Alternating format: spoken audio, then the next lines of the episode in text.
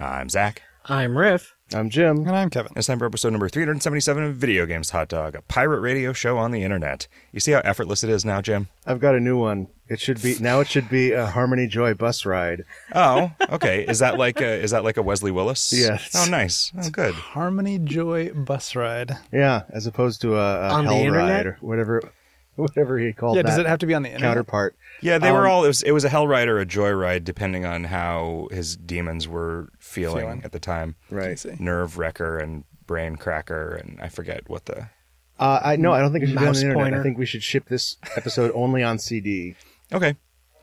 Or on vinyl, uh, which we would be glad to sign, but you have to headbutt us Oh, we're gonna have to Uh, edit very- it down then, very like, slowly. unless it's a double LP. Or a, just a real slow one. We could record it at two x, yeah, and then you just have to like lower the lower the voltage going into your record player. right. If you if you make a 45 and play it at 33, if you make a 45 but speed it up such that if it was played at 33, does that actually give you more time on the record? Yeah, because yeah. it, because It's literally yeah, going it's playing, slower. it's rotating the disc slower. Yeah, could you could you make a a prank record that the the outermost groove actually directed outward so that when you went to play it your the needle would just fall right off the record every time That's it's good. Yeah, you have just to play a- it. You have to put it on the inside groove. a needle and platter ruiner. Yeah. Well, no, the inside groove just immediately screeches off to the center, oh, sure. which is made of sandpaper. But somewhere in the middle, you could have actual music. yeah you could have like yeah have like the secret track that actually Yeah. works you found it. or is just a recording of you saying "fuck you" over and over again.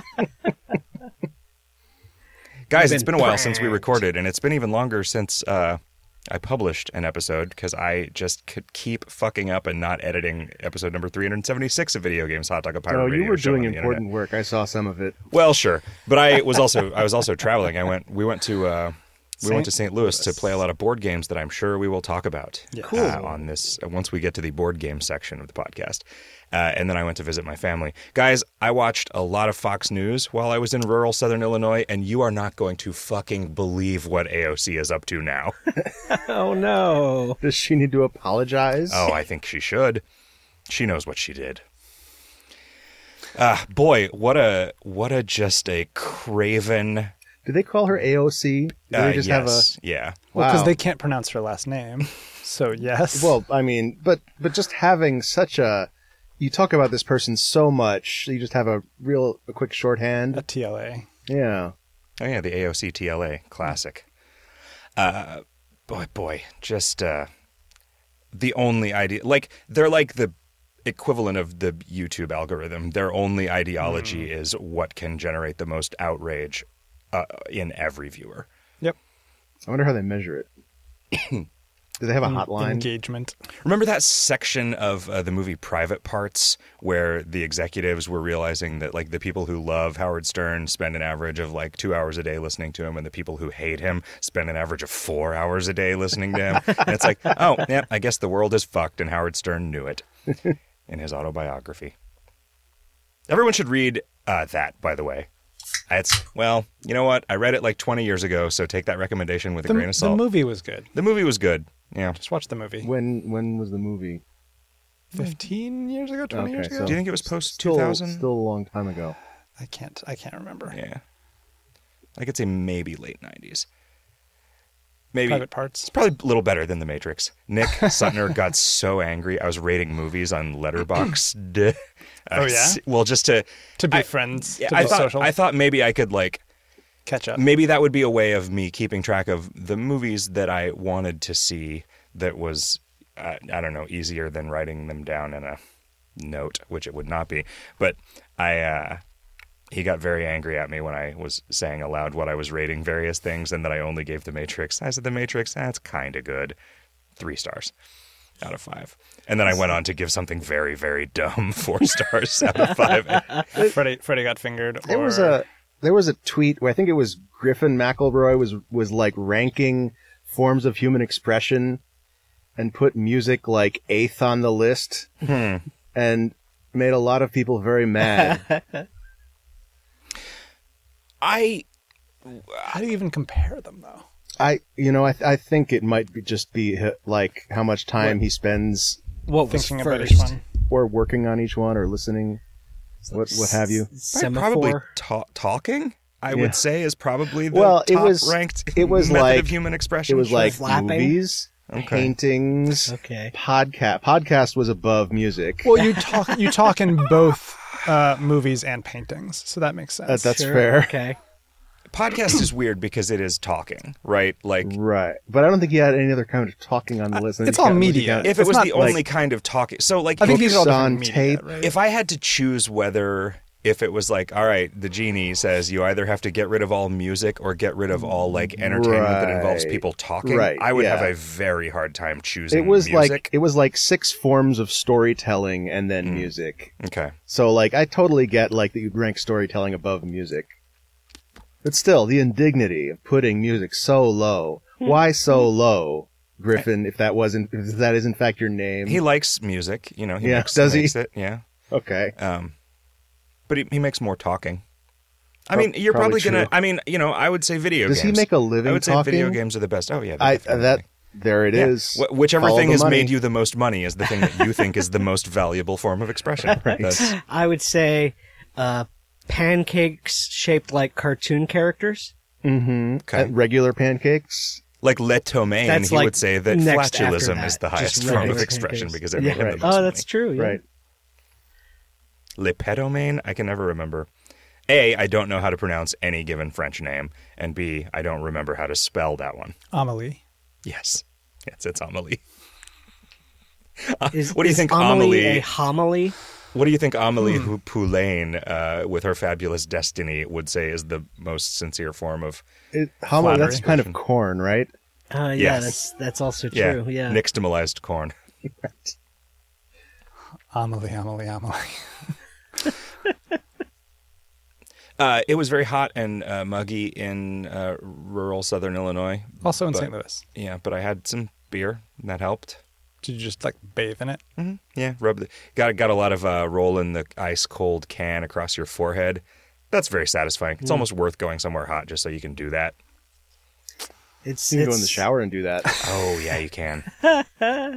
If you if you like stick the can like on the side of your neck where that arter- artery is, that's pretty effective. hmm You just chill your brain immediately. Yeah, you relax, you chill out. Smart. I've never done that. I've never done the like the cool the, The shower blood, brain chill? Cool the blood to your brain. I'm trick. talking. I'm talking to the guy uh, about redoing my shower uh, Uh-huh. tomorrow. What I should have him do is put in a special shelf that has a has a lip on it, so that I can fill it with ice and have a cooler full of beer Oh, yeah. in the shower with Yeah. me at all times. You could just have you could have have like Just install a ha- kegerator. J- yeah, just or put like like a cup holder, but run like a water cooling system through through the shelf that has the cup holder or cup holder in it. I saw a picture of somebody uh, restoring their phone from backup, I think, and apparently the phone gets real hot when it does that, so it actually throttles itself. So to speed up the process, you can just put it between two like bags of ice, and it will it will restore much faster. So that's that's cool. like the, the trick where you wiggle the mouse and Windows 95 runs Oh, faster. yeah, yeah. What a weird, uh, what a weird thing. yeah, Yeah. what a strange thing to be real. Yeah. There was that, and then there was uh, Ken Jennings presaging the death of Rip Torn. Oof. No, not Rip Torn. Ross Uh, Perot. Ross Perot. Yeah, geez, what? I, They- nobody could. No, nobody thought Rip Torn was ever going to die. Yeah, Ken Even though Jennings his first name tweeted was a poll the other day. Ross Perot is alive or dead, and like seventy percent of people knew that he was alive, and then like a week later he died. Ooh. oh, Yeah. oh, the the genie caught that's a wind lot of of it, power or the, he has. the curse or something. Yeah, Well, if it had been if it had been the other way, if everyone had thought he was dead, that would have just been proof of like consensus reality. Like, it was, mm. Oh, oh, yeah, shit, yeah. most people think this guy's dead. Fuck, fuck, fuck, fuck, fuck, kill him. No. I was doing uh, whatever profane prime Does mover. that mean that Elvis is more likely to be alive than most dead people? Uh, yeah, if most people believe that Elvis is still alive and hiding somewhere. Yeah. What about the theory that I just made up that Elvis and Jim Jones were the same person? Hmm. Sure. This explains a lot. He's really charismatic. Thrust those hips. I'd follow him anywhere. Maybe Jim Jones was actually Jim Morrison, Hmm? or vice How versa. old would how old would Elvis be now?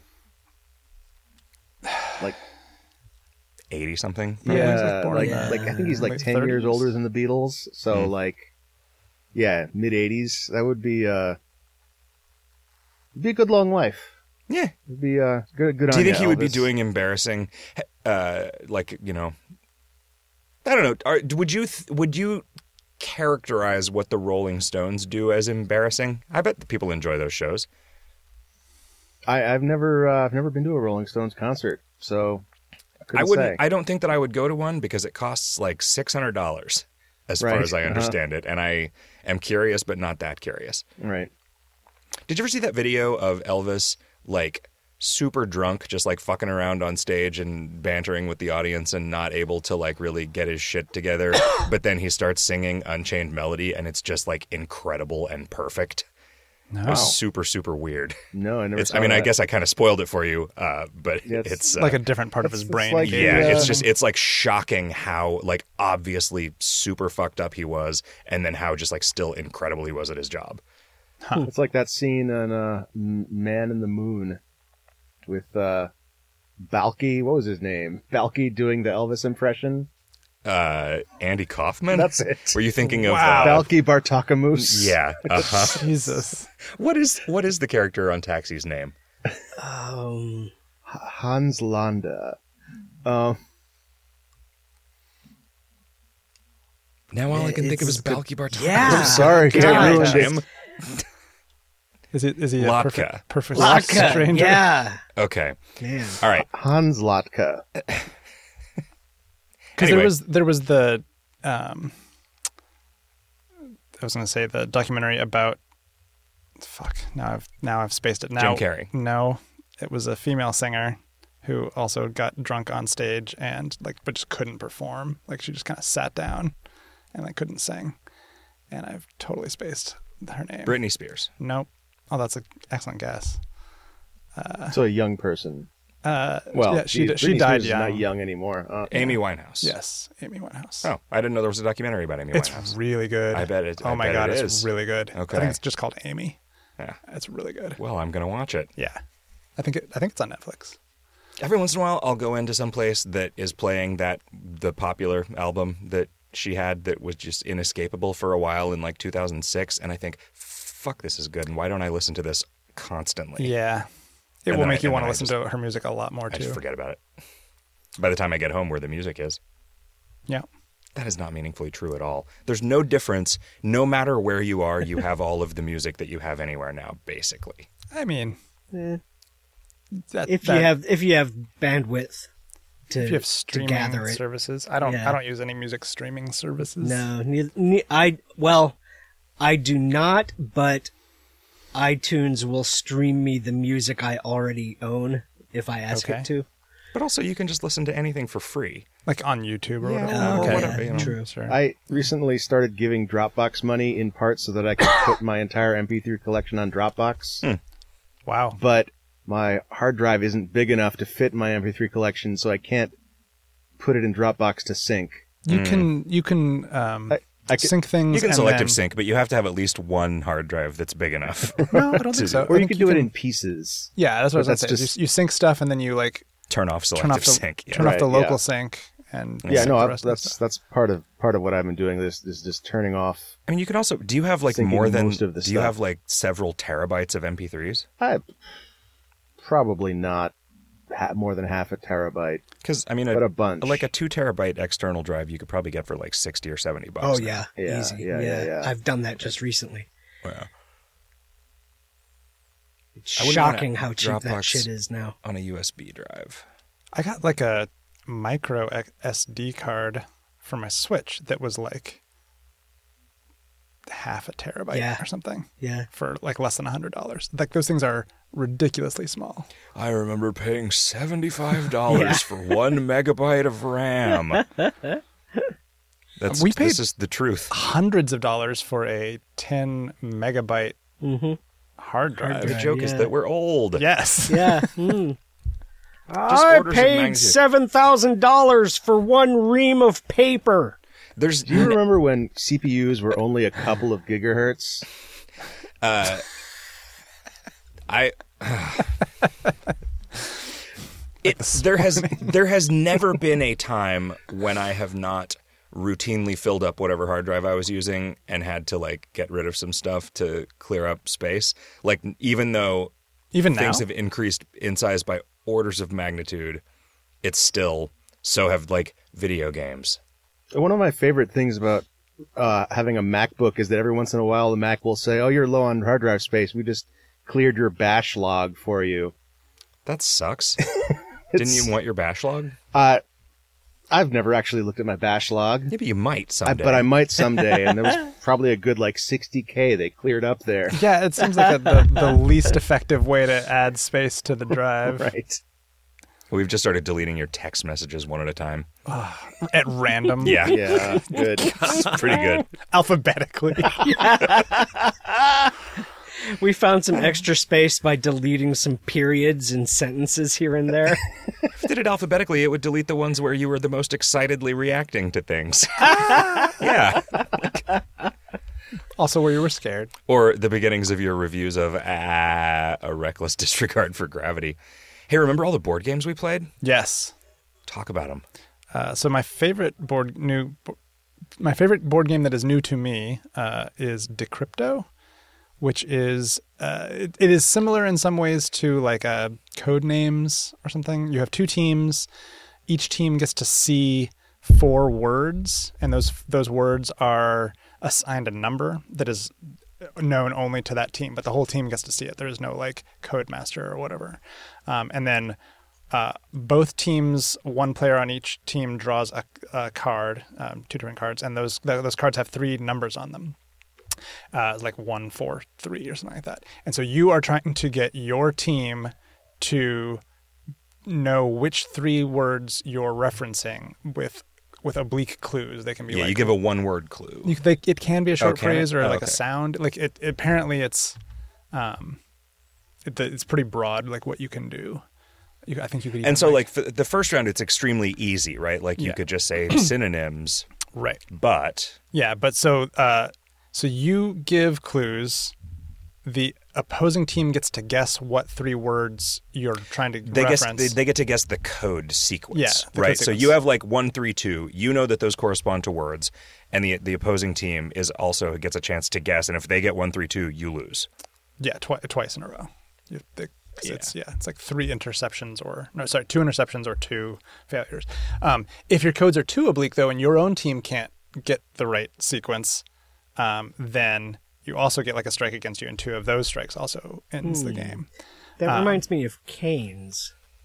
Did you guys ever Canes play that? is. It's a it's a game with a regular deck of cards, um, played in teams of two, uh, and you the one one person is playing the dealer, and they deal four random cards out. They deal uh, what is it? It's everybody gets four cards uh, in their hand, and the dealer deals four cards at random onto the table, just off the top of the deck of what's left Face up. face up. And there are no turns. Uh, the rule is that you, you hold your cards in, in your non-dominant hand and you can only, uh, put a card down with your right hand, assuming, you know, assuming you're right-handed. You grab a card from your, from your left hand, put it down the table, pick up a card, put it in your left hand. And everybody's just, just doing that with no, no particular turns. The goal is to get uh, all four cards in your hand of the same value. Uh, once once it's clear that nobody wants the cards that are on the table at a given time, the the dealer pushes them away and deals up four more cards. Uh, the goal is to get a match four of a kind in your hand, at which point you have canes, but you cannot personally declare that you have canes. You have to signal to your teammate that you have canes, and then your your teammate declares that you have canes, and you get a point. But if you figure out what the other team's signal is that they're using, you can call canes against, and then if it turns out that they that one of them that the the whichever guy you're accusing does in fact have canes, then you get the point instead of them. This decrypto is hard to describe. It's pretty simple once you get going. yeah. But even then, like people don't get it right away. Mm. Like it's Yeah, it's because what you're trying to do is clue, like you're trying to clue a word with a bunch of things that, if because your, your opponents are writing down what your your clues are, right? so you don't like if it's fish, you don't want to say like water, fins, Animal. swim. Yeah. Because then when you say, you know, trout, they're going to know that that corresponds. The opposing team is going to know what word that corresponds to. Yeah. So you're trying to figure out ways to clue it that aren't things that will resolve to in the opponent's mind to the same thing as the previous yeah. clues. So like go would probably be a good clue for that, but then you can't reference like a c- like a card game again, or else that'll like maybe zero it in or whatever. Yeah. Um, Yeah. It seems like you could play it effectively with four people. Yeah, I think so. That's what we were starting out as, and we got. I think we went up. We had a really great game that last. Like it can only the game can only last eight rounds, and then at that point, if no one has won, uh, you state what you think the other team's words are, and the team that has the that gets the most right, like actually correct, uh, wins. And if there's a tie there, then it's the team that um, had, I think, the least interceptions or something. I don't know. It's good. Touchdowns. Did you buy a copy of it? I have not yet bought a copy, but it's buy a copy on it, bring it to the office. Okay. Um, another game that I enjoyed is called Red Seven, um, which is a very sort of straightforward game. It's a it's seven uh, seven cards, uh, uh, one through seven, in seven different colors, like red, orange, yellow, green, blue, indigo, and violet. Uh, and each each color of card has a different sort of win condition on it, like the highest card on the table or the most even cards or something like that. And at the end of your turn, you have to be the person who's currently winning. You have to have, so that means if the win condition is highest card, you have to have the highest card on the table.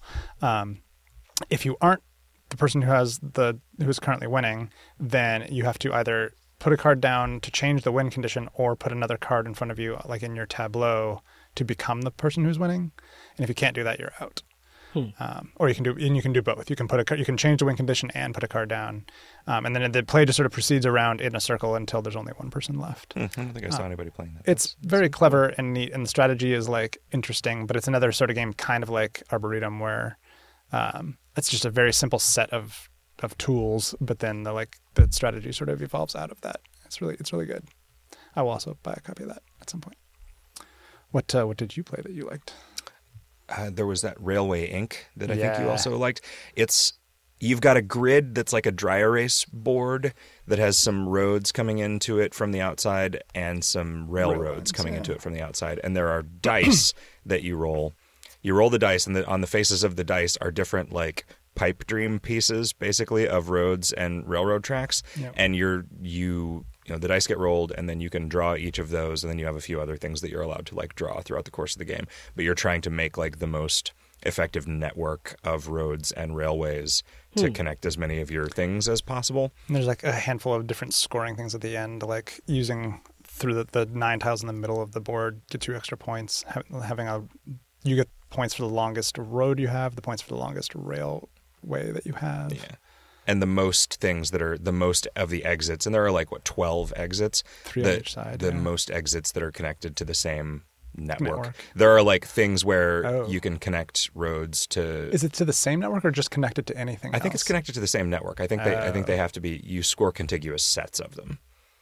That was not how we interpreted Oh. it. We just had anything. Maybe, but you might. That would make more sense because I, I definitely, um, did not have things connected to the same network, but I scored them as if it was all, just anything that was connected. There are pieces that uh, there are pieces that are like intersections between road and railway, which is you know, Yeah, the way to get it allows things to connect to a network. It's there were a lot of games about rolling dice and then writing things on a on a whiteboard Or coded piece of paper. like a yeah it's, uh, like uh, we played this Roll German write. dice game called Ganz schön clever, which is just this So very wacky. very complicated. Like watching people play it, you you think they're just fucking with you. Like you think there somebody's just going to yell, "That's number wang," because of Yeah. the because of what it looks like. But once you actually learn it, it's like, oh, okay, this is not that complicated. But it's just like you're constantly doing these like, okay, I'm going to score this blue two over here, which means that I get a yellow of any color. So I'm going to put this yellow four over here, and that means I get a wild card over here. So I'm going to write this down, and then that uses up one of my rerolls and one of my extra dice. So now I'm going to take, and so like it's just it's Yeah. bonkers. It's it's good though. Yeah, I would rather play it on a computer. I think. Sure. I also played like 10 or 12 games of New Frontiers, which is the Race for the Galaxy board game that just so came out. It's so like Race for the Galaxy came out of like, hey, let's make a card game of Puerto Rico. And they, like two different people tried, and one of them made San Juan, which was a very much a card game of Puerto Rico, and one of them made something that they were like, "Fuck you, this is way too complicated." And he was like, "Well, I'll go off on my own and turn it into Race for the Galaxy, and everyone will love me." Uh, and then they did Roll for the Galaxy, which was like a dice version of it that was good but cumbersome and kind of hard to teach people how to play. And that was by the same people, or was that by the like roll through the it was ages? there was all people? Tom Lehman, like, and but now he has made basically Puerto Rico except Race for the Galaxy themed, Yep. um, and so it's It's real good. it is real good. The planets, when you explore, you reach into a bag and you pull out these big, chunky, circular cardboard pucks that are the planets that you can have now, now you know where they are and then you can like deploy your colonists to them so you can get the resources and stuff from Yeah, them. your your little player board has like sockets that you can put the planets in, sort of in a, a crescent around it, uh, and then like there's all there's uh, you don't because in Race for the Galaxy your your cards in your hand are the like planets and stuff like that, but they're also the currency that you're spending. So it's like that things are like vastly interchangeable. Whereas this, everything is a unique currency. There yeah, there's money. there's Like money. the- in in Race for the Galaxy, like a card, a face down card on a planet represents like a good that has been produced on that planet, whereas this just has these little like translucent plastic crates that Yep. you put on there as goods. it's super It's satisfying. yeah, real, real good tactile design of this thing, and also it's just it was immediately comprehensible to us who had played Race for the Galaxy before, and it's just boy, it's good. Yep. What I bought the a copy of that. What was the game you tweeted about? You had like a card with a sweet skeleton on it.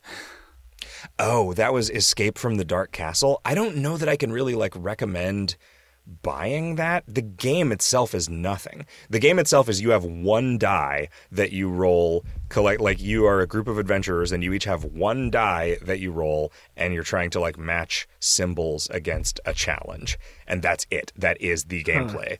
Dope. But it's you're going through these decks of cards that are just illustrated like somebody's Dungeons and Dragons notebook. It's so f- it, it's okay. It's not like somebody's notebook. It's like the illustrations in like the first edition, Yeah, yeah. like the like the most inexpertly drawn illustrations in early Dungeons and Dragons books, um, which are just so charming and so much less sterile than when they got good. Um, yeah, boy. Uh, you know, we we fought some skeletons. There's there was some like probably like a cursed meal. It's the the cards are just kind of like meal. Meal, food. Oh, Also cursed like, cursed like Neil. cur- cursed Neil from the Young Ones. Yeah. A cursed bag of oats. Um, I'm trying to think what else. I played a game about brewing potions called Quacks of Quedlinburg that was very good, but it was again something I think I would really rather just play an app version of because it's it's about buying ingredients for making a potion, which are like these little chits that go in a bag that you draw from. So it's sort of like a deck builder, but you're just filling a bag with little cardboard chits that you draw out one at a time. And so it's just a lot of work to play. I feel like any game about making a potion, you should be actually manipulating liquids. Yeah. They don't they don't tend to put liquids in board games. They could though. Sure. I mean, you could just you could make a game that was designed around you filling some little jars with water with food coloring And in it. at the end, know? you could dare each other to drink it. It would just be water with food coloring in well, it. okay. Or well, I one mean- of them could be like ink. oh yeah yeah. Is this water with yellow sauce. food coloring, or did I pee in this jar while you guys weren't looking? Oh yeah, maybe they're like maybe there's like like a red ink and there's like a hot sauce and then there's like black ink and black food coloring and like Oh right, And, like, like, that that quote unquote game with the two kinds of jelly beans. Oh, the Bertie Bott's and the I'm not uh, Bertie Bott's. I'm not yeah, Bertie. Bott's was where Jelly Belly Belly started making all the terrible flavored Oh, jelly yes, beans. that's Was a, right, was a. Harry Potter Yeah, yeah. This was a boxed thing. Like it came with a limited selection of like here's a bunch of jelly beans, half of which are awful. Yeah, I didn't ever really like. I wanted to taste all of the bad ones, but just to have done it. Yeah, Did you also like lick uh, Nintendo Switch yeah, cartridge? yeah, yeah, yeah. Okay. Yeah, I mean it's I I put one like I was like switching them between spots, and I put one in my lips for a minute, and then took it out and was like, oh god, my lips are real bitter and gross now. That kind of it kind of sucks that it has something on it that stays on your lips. yeah, yeah, When Just you thinking about it, it's taste something, yeah. what is happening? Is anything consumed when you taste Yeah, I'm, something I'm pretty sure there's a, a chemical reaction that has to happen where Yeah. that's destructive like, of s- some the thing that you're pe- tasting? like a, a- like a tiny layer of the cartridge comes off on your tongue and gets dissolved. it's but I think it's yeah. I think, it, but we're talking like on the order of like tens of molecules is Yeah. enough It to would like. take It's like on many the order licks of, to get to the center of a. of a Nintendo Switch cartridge. Yeah, it's like the amount of matter that is lost by smelling a thing. Right. Although that's being lost all the time, right? Like the Right. anything that has an odor is is is Unless you smell really hard. Yeah. God, I feel like I'm inside Riff's nose now. Inside your nose now. Na. what? Keep, uh, keep going until we get it Uh, right. What it- you- I mean, it's. I think we're alone now, but it that's. I just, I, yeah, I can't carry a tune, so it makes it I'm more inside challenging. your nose Uh, now. is yeah. not how. That's that's a. It's kind of cracked magazine. you know? Oh man, R.I.P. Mad. yeah, right. Eh, they had a good run. That's true. I I would buy a DVD ROM Yeah, totally. of every Mad. That's you know a DVD ROM. Those things you buy.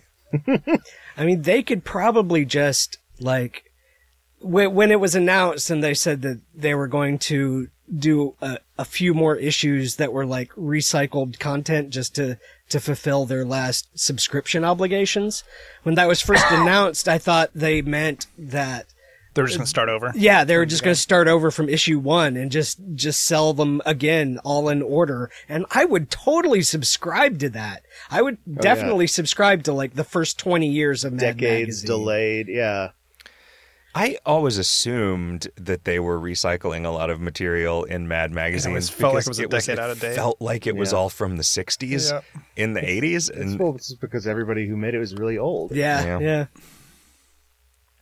Is that our is that our destiny Oh, to be that just to be completely out of touch yeah. with the humor and the fun? Well, like tr- thinking folks. about revisiting like the frat boy war in Kingdom of Loathing is like, man, nothing is what it was when I made this awful thing. like, how do you even? What is any of this? well, now? are you saying that there aren't fraternities now? I just don't know what. I don't know anything about them because I'm not cool. I don't get invited to any of their parties anymore.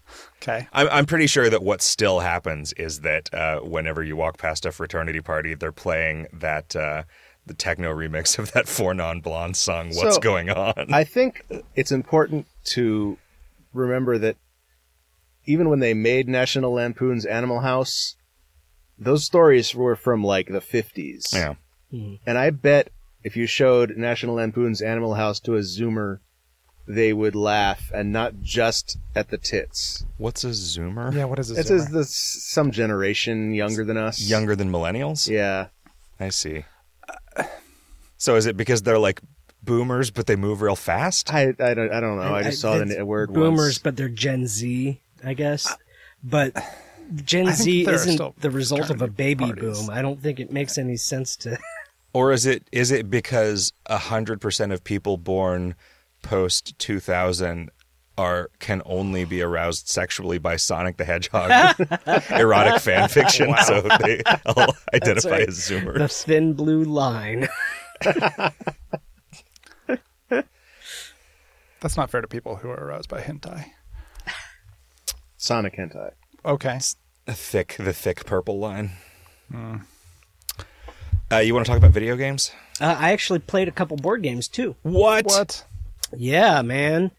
Um, I played. Um, I did a uh, uh, escape box box escape the that one series. Um, escape the escape the box, escape the game. I think it's escape, Escape the game. crate. No, that was that's a different one. that's Okay. the that's the subscription one. This is the the packaged one, uh, like that you can buy in a game store. I Um, see. But they they um they put out like a double size one uh, that is uh, I think it's called it's something something the catacombs or something has a big skull on the front of the box. You can't miss it. Um, Okay. Yeah, I'll.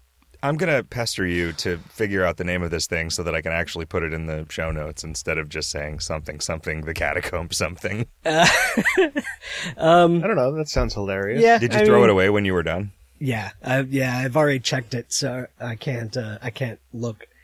Um, but uh, yeah, we'll find out what the actual title is, or put an Amazon link or something. But uh, it's it's the same sort of setup as all the other like.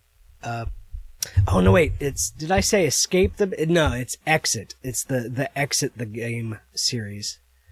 Um, you've played a bunch of those. So there's no struggle here. You They're- they're the find ones in the little sign boxes. yeah, they're they're the door. ones in the little box that they they they use the uh the the, The code deck of code solution wheel. Yeah, the deck of solution. It's like the the code wheel and the deck of cards to tell you if you if you got the thing right.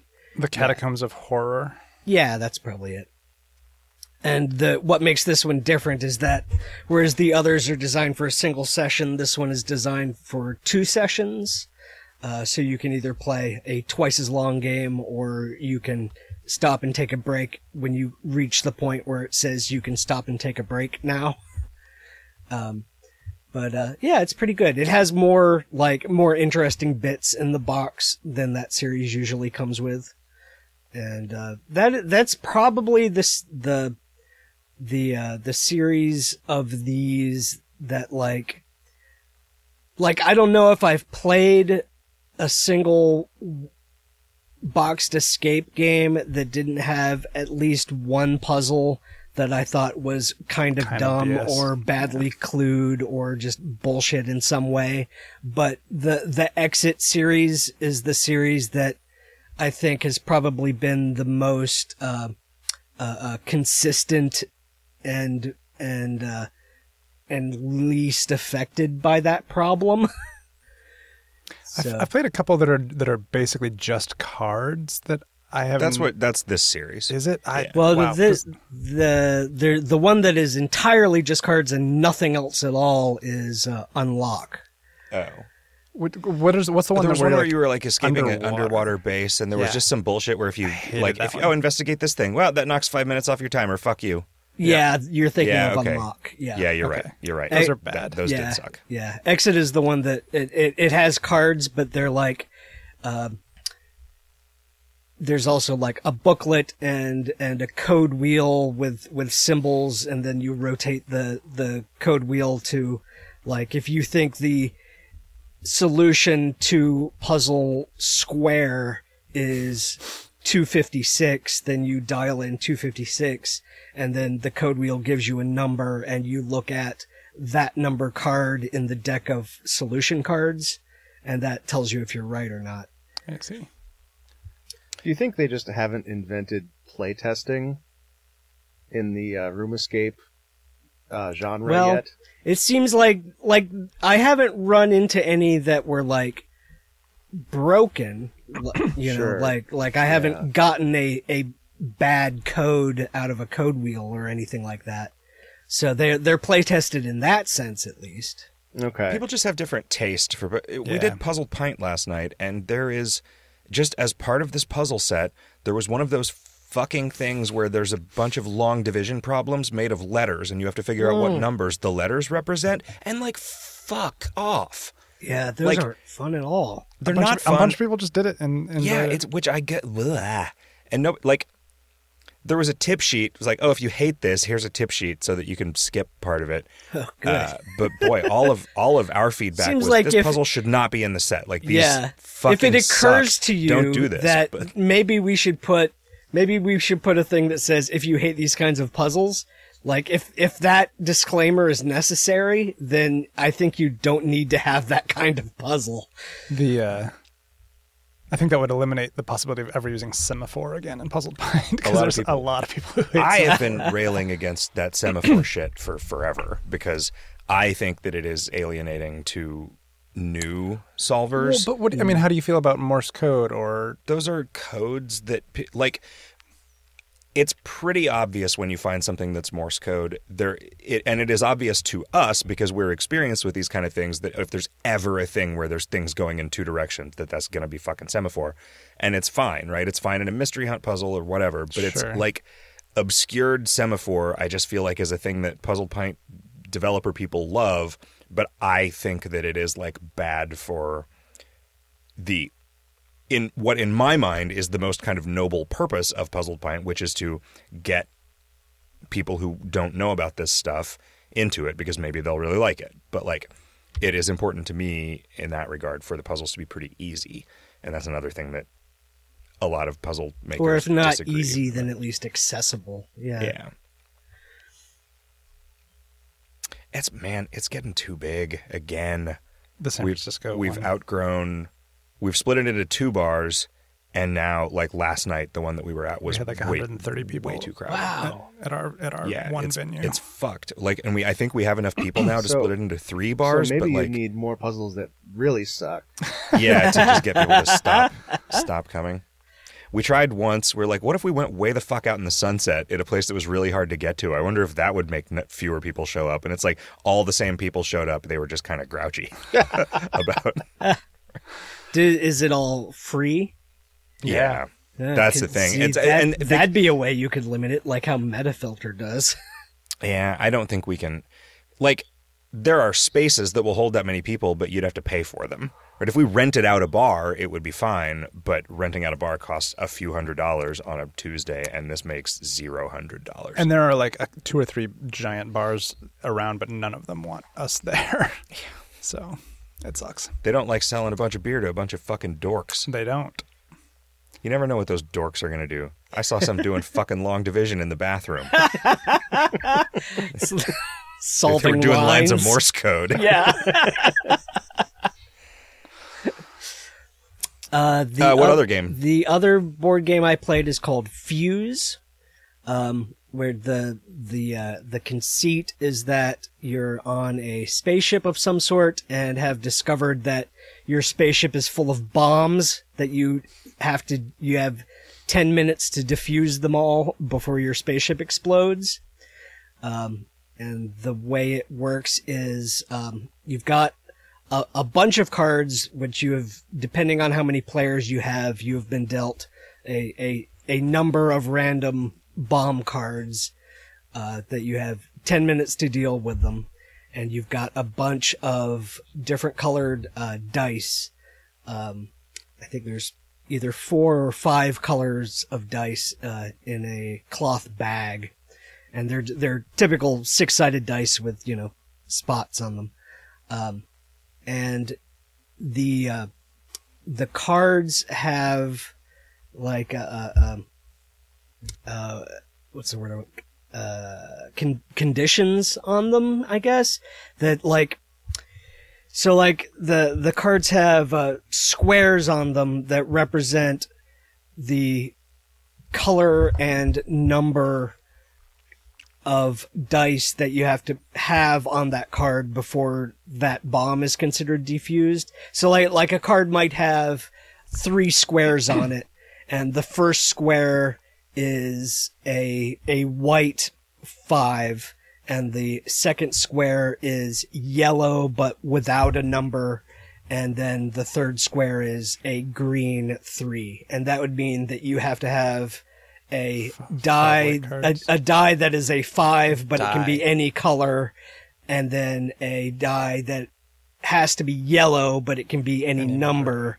and then a die that has to be a green 3 right and and every turn um a uh, whichever player is in charge of the bag of dice is pulling a number of dice out of the bag depending on the number of players and rolling them on the table and each player gets to pick up one die that they think can be applied to one of the bombs in front of them.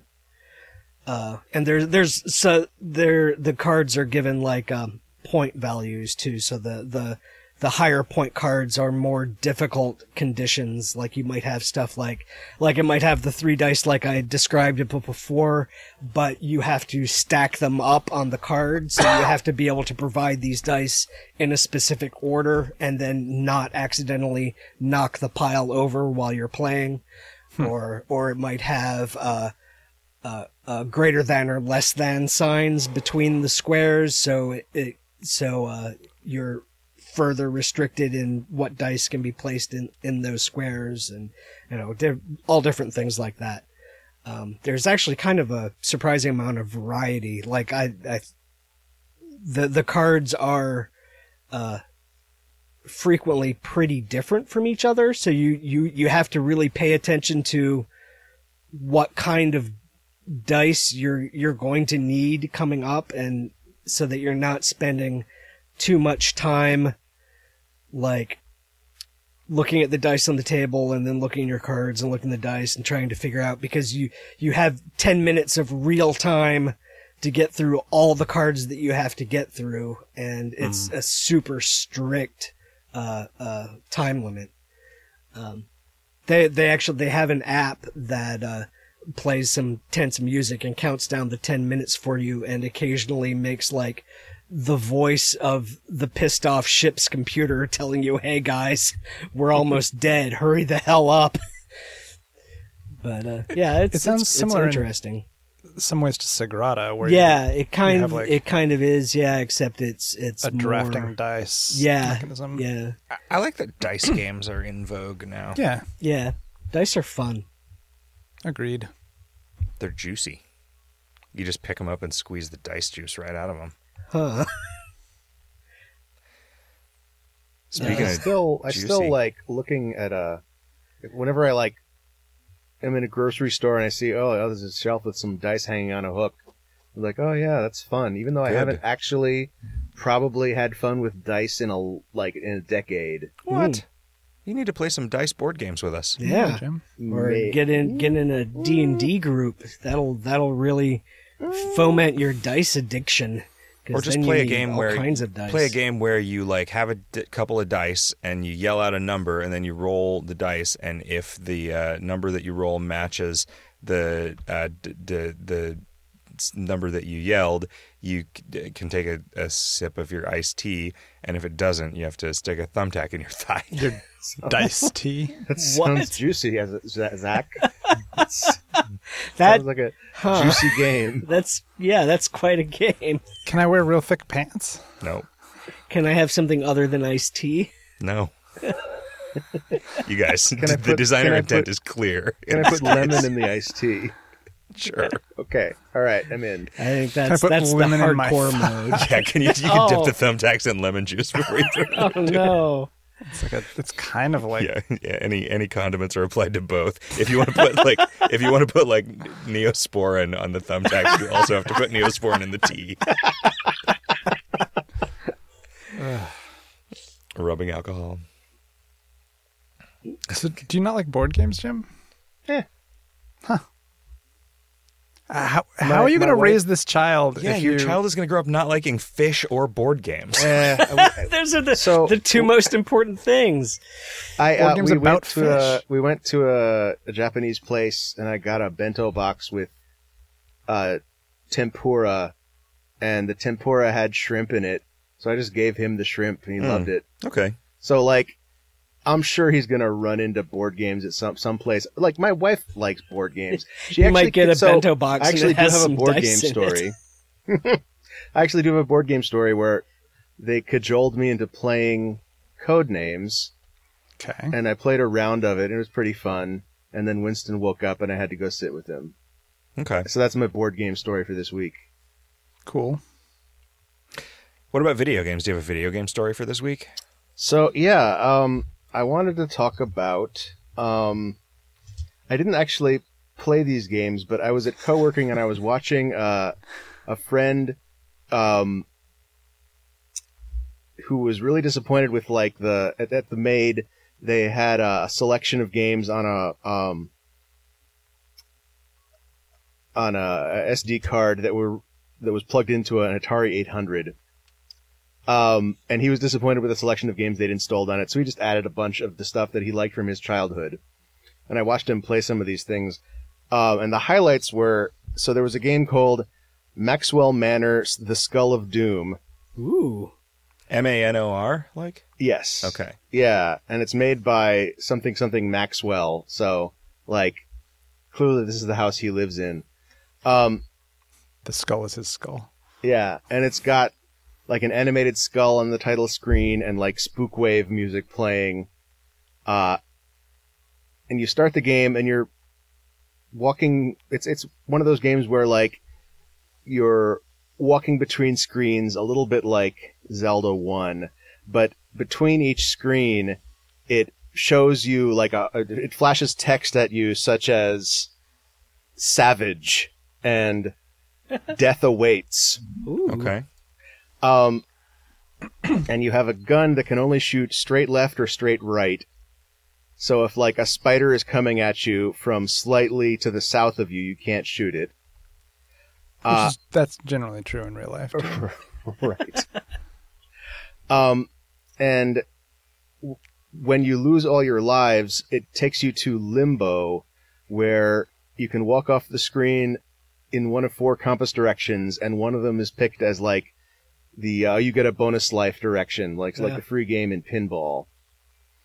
Uh, but if you pick the wrong direction, you end up you're still controlling your character, but you're uh you're in a grave where like the there's like a dirt overlay there's dirt overlaid over the the tiny box where your character is moving around and there's a tombstone Hmm. scene uh which I think is That's extremely yeah that's extremely evocative and then James did this glitch that I assume he must have figured out when he was a kid where if you keep walking into a wall the game keeps like warping you around further and further in hopes of finding empty space for you to exist in, which is a, like a common thing for like games with simple physics to try to do if, like if you get stuck in a wall.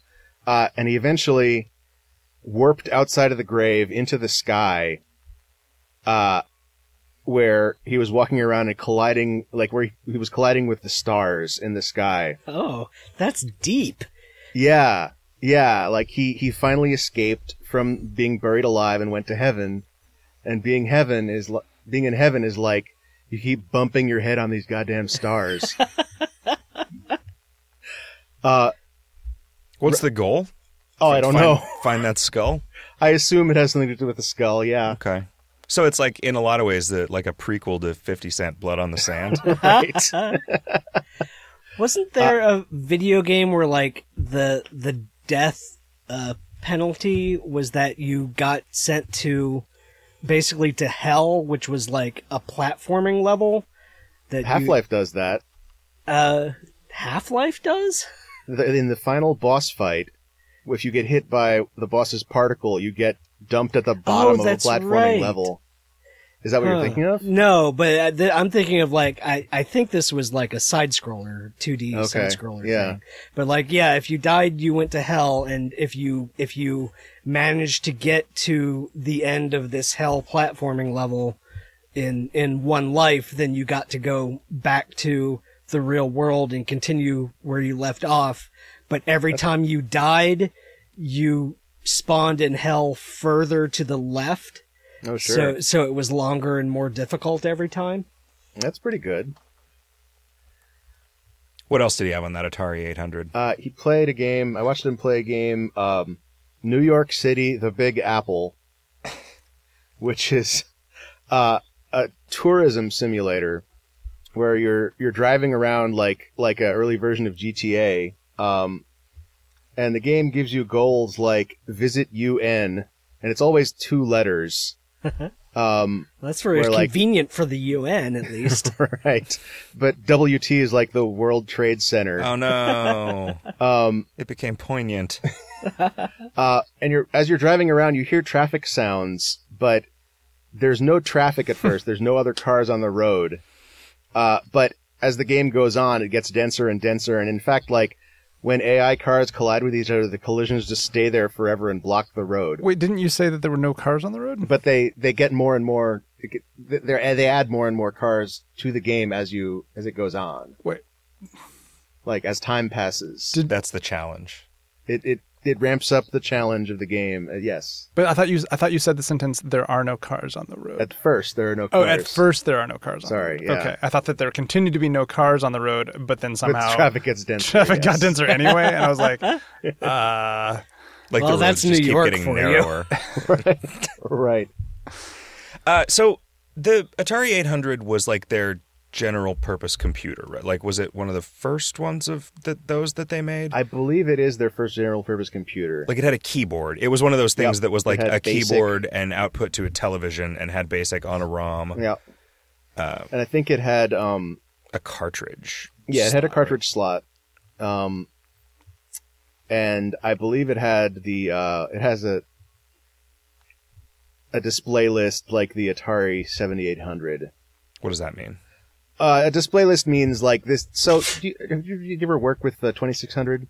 Uh, I read Racing the Beam. So, Oh, is- sure, yeah. Does that did, did the 7800 actually have like a display buffer?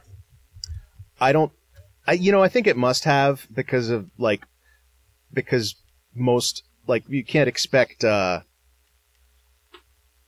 you you wouldn't be able to do like a text mode on on like a on something on a, on a something with just the um 7800 uh, graphics. I think it does have a bitmap mode, uh, but what the display list does, as far as I know, is it actually is a list of things to do every scan line that you would normally have to set up manually if you were programming the 2600 like you when you're when you're working with the Atari 2600 you have to like time all your graphics output to when the TV is drawing a certain line and then you set up like this is what you draw on this line um and the display list is a way to just like build a list of like this is what the the display what, this is what goes on the TV for every line uh, so it's a much like a much simpler way to, to do, do effectively the same thing. But then there were games that still did like mid scan line tricks where they, they, they timed it such that like,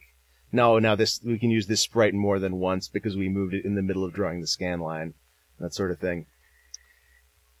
Uh, so when you go to visit the UN or any of the other places you visit in this game, the WT. the WT, The ES was that the Empire State Building? I believe they did have the Empire State Building, but I forget what the letters were. FH. It's Frank's house. You Go see Frank Lance.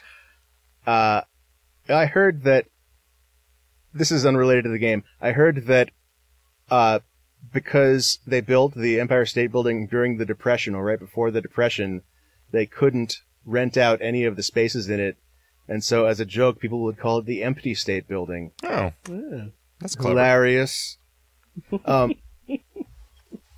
uh, but so what happens when you go into these places is there's like a a Lode Runner type platformer where you have to get to the top of the screen and grab a pretzel. and there, So, There are- the, the concession stands in these places are really rough. right. And James kept saying that oh, there's sometimes they have different mini games, but I saw him go into three or four of these places and they all had the pretzel game. So I think he might be thinking of different games. Hmm. So, yeah, I recommend going to the Maid and playing just the games that James added to the uh, Atari 800. Is it uh, is it clear which ones are No, you'll have to ask him. okay? Uh, and over the weekend, or one of the weekends, I um, played a friend's VR setup. I played Beat Saber. Nice. Yeah. Did you what what particular VR setup did you use? Uh, it was uh, it was an Oculus something. it's not the new one that has, Quest. it has no wires. it was hooked up to It has his wires. PC. Okay. It had wires. all right. I think it was like one of the. like, I think it was a newish Oculus, and I think, but I think it was hooked. But it, it was definitely hooked up to his PC. Because I don't. I don't remember the the. Quest not having wires is kind of a different Yeah. experience. It's yeah, super nice. but both, both, but both of the games I played were like stand in place kind of games, so like I wasn't worried about getting tangled up.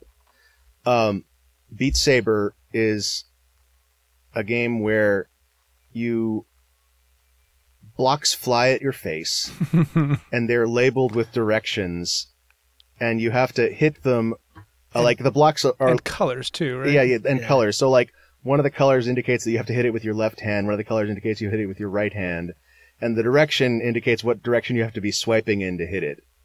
Um, and you've got a lightsaber in each hand and you you are I don't think this is necessary, but you are rewarded for hitting it in time with the music that's playing, and the the blocks the block patterns are, um, it's not like Audiosurf where it's just generated randomly. The block patterns are actually Authored. Yeah. authored to fit with the music, and sometimes very effectively. The, Yeah, the I the, the swing- timing the timing of the music is is what what indicates when the block is going to be in the optimal place for you to hit it. I think Yeah. is how it works. if you swing way too off, you're just going to miss the block entirely. Right. Yeah. So there is there is at least some. But you do have a, a fair amount of leeway, I think. You also occasionally have to dodge out of the Right. way. Yeah. There are also planks these like come at you. big Duck. glowing volumes that where you lose health if your head is in it. Do you ever?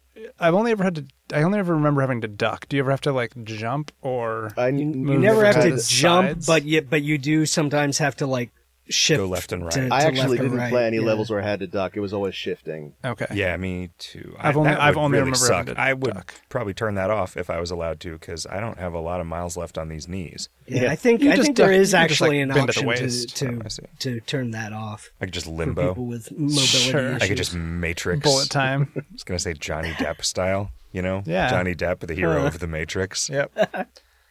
that would have been a very different movie.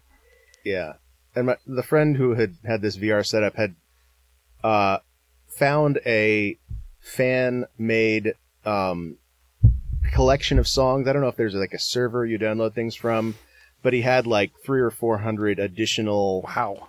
uh, songs that you, you you don't purchase them because it's not it's not licensed or anything. It's just Sure. fan authored stuff. I would so much rather play this game if it was if I could just like I want to just play like that the Prodigy album or sure. Mm, or yeah. just any any song that I know. Well, yeah, yeah, and and there was a bunch of stuff there that I recognized. Um, one of my favorite songs that I played was actually uh, Mr. Sandman.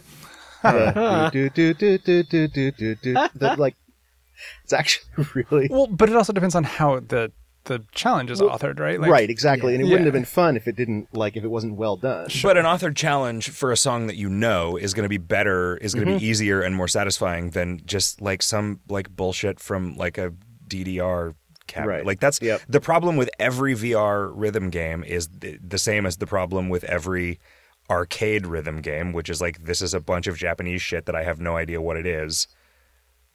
Right. So do you feel like that's what allowed like Rock Band to get into the mainstream? Was Oh, I that yeah, feel like that's the only reason anyone Yeah, liked Rock like- Band and Guitar Hero at all. There was because a- it was song it let them play songs they knew. Bemani had made a game called Guitar Freaks, which is basically uh, Guitar Hero except with like weird Japanese pop songs instead of songs you would actually know. And that was like, yeah, I would say that's ninety percent of the. did it have I- a custom controller and everything? It did, yeah. Wow. Okay. Um, it, it weirdly it only had three buttons on it, so you couldn't do the shifting power chord thing, Right.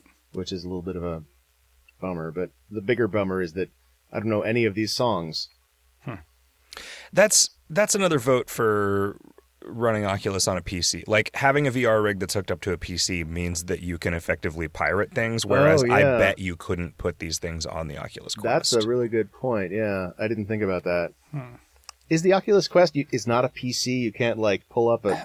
it's like an Android Unix phone, prompt or isn't it? something? Like I I don't know. I don't know Um, what's it's. Yeah, I don't. I the there is a phone app that you uh, tie an account into Hmm. that that you purchase games from the app, and then the next time you go into the the headset, it it identifies that you own this game and downloads it.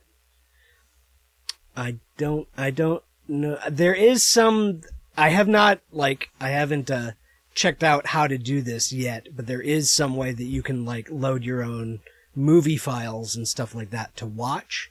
So presumably there would if so if like if uh, Beat Saber or somebody wanted to make a, a, a, moddable version of that, then presumably they'd be able to hook into that so that you can upload your own MP3s or whatever. But I don't know. Right.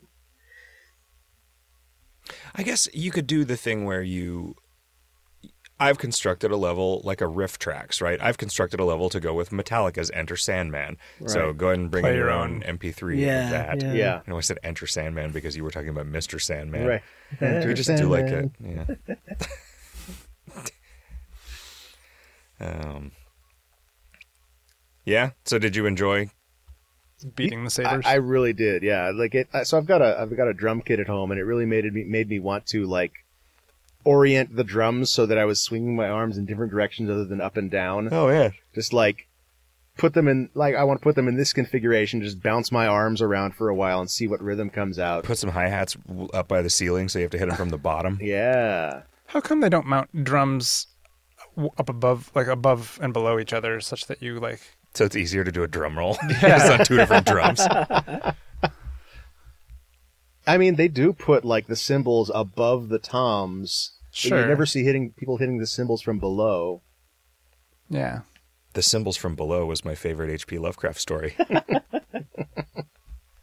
Uh, and I played. Uh, I think it's called "I Expect You to Die," Oh yeah, yeah. which is uh, That was real good. I thought. like Yeah, a that James was those Bond. go. Yeah. yeah. like it, it's it's one of those, and I say it's one of those, even though this is the first one I've played. Games where you're like, you're in a restricted space and you are just picking up items, items and throwing them around. Basically, Yeah, it's like a jo- it's like a job sim- a more directed kind of job simulator. Yeah. It's like Job sim- Simulator with a puzzle in it.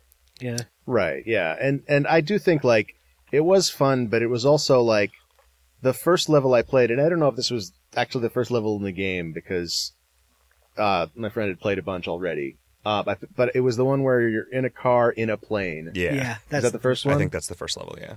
Uh, I feel like weirdly they already kind of the the fact that you had to like have a button to like lock something into place when you're not holding it, and another one to like s- shoot out a laser beam where you can grab something remotely. I feel like they were already leaving the constraints that they had set up for themselves, like Oh, by the, having- the fact that you your agent has telekinetic powers is Yeah. yeah yeah it, it and, and and it was a it was a fun like I don't know if it was actually a good puzzle, but it was fun to do. It was fun to figure out. Hmm. Um, but like it, it really seemed like they could have designed all that stuff, or at least the the room the puzzle I was doing, without having to support, you know, grabbing things from across the room. That's why the Psychonauts one is pretty good, is because it makes sense that you would have telekinesis and be able to Uh, yeah, like I- I inhabit told- different people in the. My friend who has VR, I told him that's three bucks on Steam, and he bought it even though he'd never played Psychonauts. So oh, nice. I'm sure I will. That was during the sale. I don't think it's three bucks anymore. Um, I'm it's sure pretty I'll good. I bet it would be point. pretty good even if you have not played Psychonauts, because Yeah. like those characters are charming. Cool, you know. Yeah. Yeah. Um. What was I gonna say? Shit. Well, you guys go on without me. I can't make it. I have been playing a bunch of the. Uh, I just want to be the one guy on a podcast who likes this. Uh, they Are Billions released a single player campaign. They Are Billions is a sort of a zombie defense. It's a it's an RTS that is entirely about like well, it is almost entirely about like turtling and building defenses against oncoming greater and greater sized hordes of zombies. And they released a campaign which slowly introduces the tech tree, which is a thing that I think makes a lot of people who are experienced with playing the original game not really like it, but it makes it way more appealing to me because I always find that the first like two or three levels of an RTS campaign are by far the most fun Right. where you're just like, oh, now you've got one new thing to play with, and here's an environment where you can play with it. It's a, this is a little weird because you play these missions. I am surprised that I keep going back to this because the missions take like an hour maybe, Wow. and you can't save. So like if you lose, it's just over. Like you, it's it's like basically a mission at a time permadeath. And like if one zombie gets into where your houses are, like you're fucked. Like it takes over a house, the house turns into three or four additional zombies that then go and take over. You just very very quickly like once once there's a zombie inside your base. If you weren't paying attention, you're fucked, um, which is a bummer. So you just have to be very careful, uh, and it's really like high stakes. And I This is on the PC. yeah. Um, you get these research points, and you're kind of you decide what tech tree items and what sort of individual upgrades to take. And as far as I know, once you've started a campaign and committed those points, you can't undo it, which I did not understand to begin with. And I think I would have made some different decisions if I had, because uh, yeah, it's getting hard. And there are, you also have like a hero unit, and some missions are like you infiltrating uh, kind of a single player level with that hero unit and finding big chunks of research points by like interacting with objects in the environment and stuff. And those are kind of more puzzly. It sounds like a game I would like. I like sort of turtle Yeah. turtley tower defense style. I think that you might like it. You just the first time you spent an hour playing a level and then got fucked because like you didn't know where these guys were going to come in, and then yeah, then you'd be kind of sad. But uh, I also have for the last couple of days been playing a bunch of uh, my my girlfriend's friend made her promise to install this on her phone because she had been playing it, and so I just did it while she did the Harry Potter Niantic game. Oh yeah, I played a little bit of that. Pokemon Go. I'm assuming that the shit in it makes some kind of sense to you because you know everything about Pokemon Go. Oh yeah, like they this is basically a resk like they figured out how to uh like how how to take the Harry Potter universe and map it to all the features in Pokemon Go effectively. Yeah, and I I care But way it's still baffling because I don't know Harry Potter. Like I don't know if that would help. I was I do- watching. it doesn't help. I was watching Zach play it a little bit, and it's it. They made up a bunch of new weird things. Well, I think there's a bunch of shit that's from the Crimes of Grindelwald movies or whatever, but then there, like mechanically, there's just a bunch of yeah. yeah. What? Like- and foundables and confoundables. Foundables so are dumb. are Pokemon. Confoundables are the things that are in between you and the Pokemon that you have to. Confoundables are like you having to throw the ball at the Pokemon. yeah, exactly. Okay. It's uh, like But why- so so why foundables and not havables? or findables or like re- just lost Objects. objects. yeah. Like, I mean, you know, you need an you need something you can trademark, I guess. I so I mean the Really premise don't. is that like ah somebody there was a crazy spell that went wild and all of these objects that you're familiar with from the Harry Potter universe have just been like- scattered out into the world and fuck the muggles are going to find out and then we're all fucked. and so you have to really go just an excuse to like take every single aspect of the Harry Potter universe and like I found it at the Chili's down the street. yeah. Like it, like it, like I, there were some goblins like guarding an outhouse. yeah. Like I had to do, I had to get the outhouse. a and real world to my- outhouse or a I think it was a outhouse? wardrobe. I think Okay, it was like a it was a wardrobe, wardrobe. from the room of I feel like there was it like looked like an outhouse. There were though. goblins guarding a, guarding the moon. The, every once in a while, there's like a chicken who's like a fire breathing chicken who's fucking with a bucket of bottle rockets, and you have to oh, sure. And you then have to there was put like Bucket of chicken in a rockets. bubble. and like. Saint Patrick's Cathedral was like inside a water bubble. yeah. Like it, it's but you find a lot of like chained up hippogriffs and shit. Yeah. uh, and then you have to like, but and but you like. get a sticker every time you. uh, Who doesn't love stickers? yeah, you filling out a sticker book. It's and and like I care just enough about the Harry Potter stuff that it's like, oh, I I always kind of wanted to understand Pokemon Go, but I just cannot bring myself to give a shit about Pokemon. I would say that this game is much more like there. I don't know about more complicated, but there are many more things in it than in Pokemon. That's probably better for me. I'm, I want there to be a lot of things just so in that it. your interest is So, so I feel like there are Pokestops out in the world, Right. which are things that you. What happens at a Pokestop? At a Pokestop, you can spin it, and it gives you items. Okay, Uh, so it's so it's that's like, the- that's like consumables and. yeah. Okay, so there Yeah, are like inns Yeah. that are you get some yeah, you food get and it just energy recovers there. some energy. And so that Pokeballs are basically energy. energy. Okay, so at Pokestops, one of the things you can get is some more Pokeballs. Yeah. Okay, and then there are what about at a greenhouses. poke restaurant where you get Where- a poke bowl? yeah, pretty good. I miss that food truck place because I used to eat a lot of poke uh, for lunch Mm. all the time, and it felt pretty good and pretty healthy. I never eat poke anymore because there's nothing good. The greenhouses are another kind of poke stop, basically. Yeah, which you get some, different you get of items. different Potion potion, ingredients? ingredients, right? Um, Yeah. And then there are the the the foundables, which are just Pokemon that you find, and it tells you like how hard they are, like what difficulty level, what threat level they are, but that seems to just be like a a percentage chance of succeeding at Well, I- capturing them, I which is like just how precisely you need to swipe the it pattern. doesn't seem to correspond. Like sometimes it just feels like I just wish it told me you have a 10% chance every time you trace this thing of your spell working and you collecting this thing. So I could just be like, well, okay, never mind. I'll leave. I could But it- be I could be wrong, but I think it, if you if you swipe better, you have a better chance. You I think. can I mean, also, that's true. It's certainly true that if you swipe better, you have a better chance. But I don't know how to tell like what the range. Of, the, it gives you a bunch of information, Yeah. but it's all in the form of these like kind of analog dials that I don't know what they mean. and that's also like the, the, your opportunity to use a lot of the items, That, like the potions, potions, will yeah. increase your chance of of of what do you call it? Found Deconfounding the confoundable. the confoundable. I don't know. You're always like casting spells, and there's also on the way uh, on the way to work today. I got into a fight with a centaur, uh, and after I and after I kicked the centaur's say ass, I played some more Harry Potter. Uh, and that was a different kind of mini game.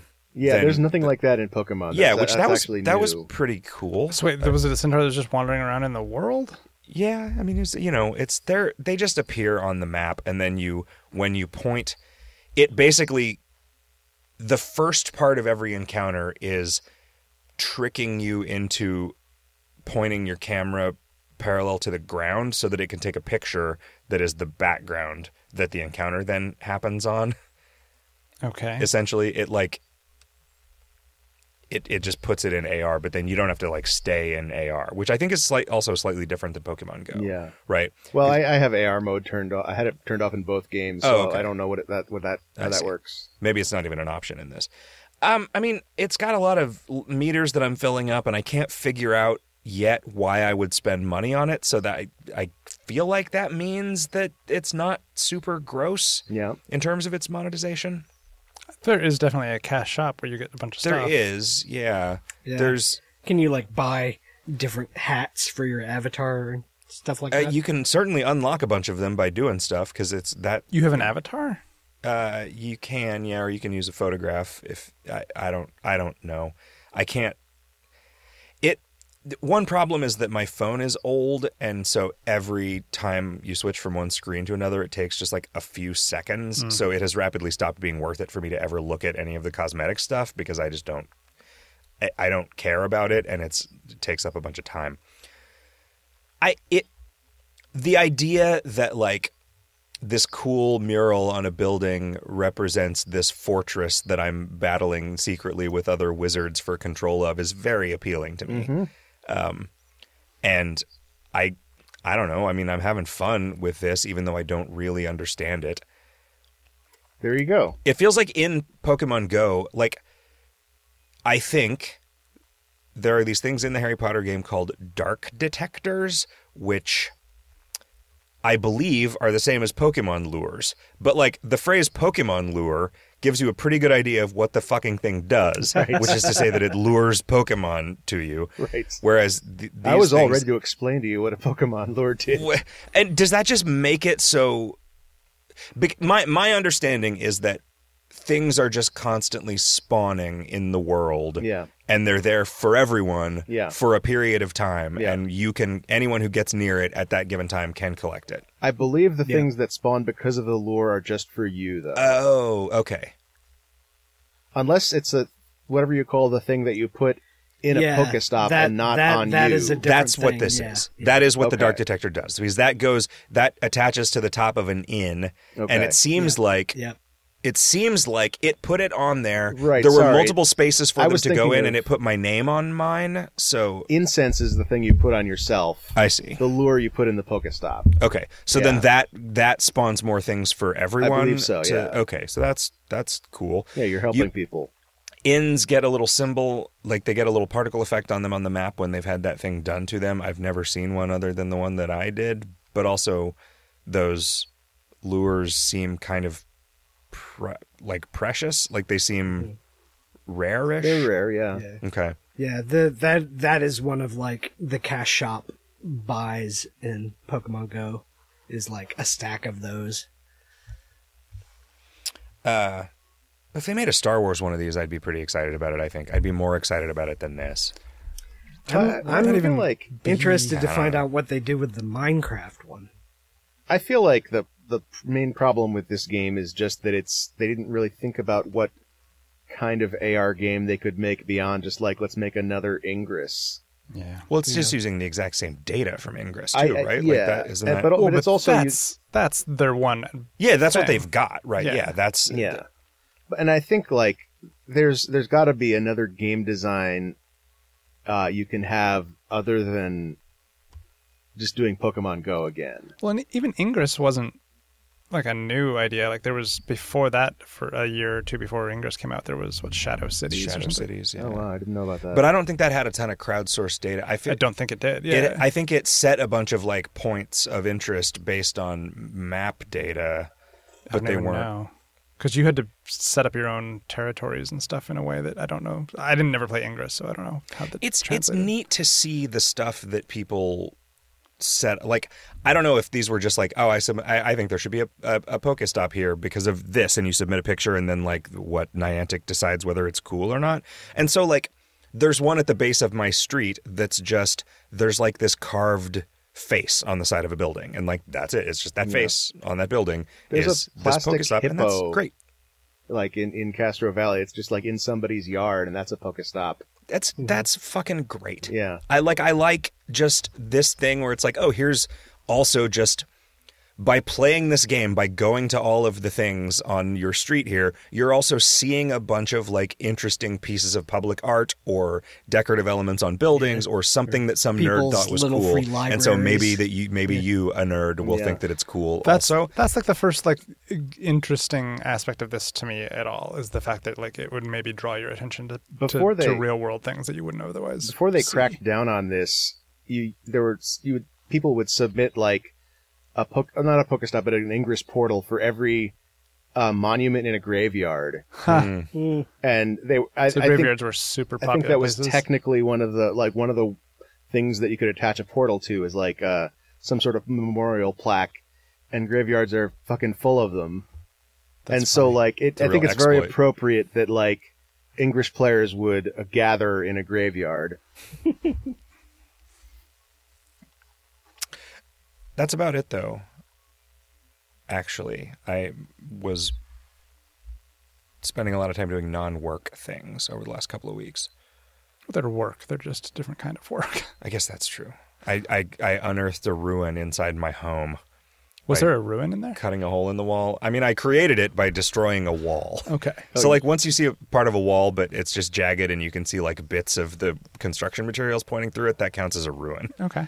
Was there like an old beer can in there? There was an old bamboo staff Wow, really? that I haven't had identified yet. Um, yeah, just like a Weird. five and a half foot length of bamboo, about an inch and a half in diameter, just sitting across it. There was a a cardboard box, like a filthy cardboard box from some like tea distributor in Chinatown that uh, was filled with like old roofing nails and bits of old shingles. Okay. Uh, that, that tracks. yeah, there was a bunch of a bunch of like wallpaper fragments, which I don't understand why the, that would be in there. Uh, some Weird. boards from a different building that they'd used to make a little bit of floor. This was just like me opening up some space underneath the eaves of, or above the eaves, I guess, of my house that was was. I'm I'm trying to put a floor on every available set of beams that might support some Legos. uh, I'm just trying to make more room to store things in my house. I like that you're, effectively increasing the square footage of your home. Yeah, That's pretty cool. I don't know if you're allowed to claim that. You can claim closets. I guess that's true. These Uh, are basically weird closets. Yeah, I wonder if there's I wonder if there's a limit on how high the ceiling has to be because another way that you could increase the square footage of your floor is by building a bunch, Bunch of, extra floors, at one inch intervals all the way all the way up a room. All right. This is my first floor, my first and a half floor, my first and a three quarters floor. Yeah. I like it. very, very being John Malkovich, but also like the Smurfs. Yeah. What have you been playing, Kevin? Uh, I played. Uh, I got a game sort of for the flight um, out here from St. Louis. Uh, I got the game The Gardens Between. Have you played that at all? It's been on my Steam wish list, but I keep not buying it. It's very pretty. Um, it is a puzzle game with very simple controls. Uh, it is basically just sort of right and left directional controls, which basically controls the flow of time, and a single button.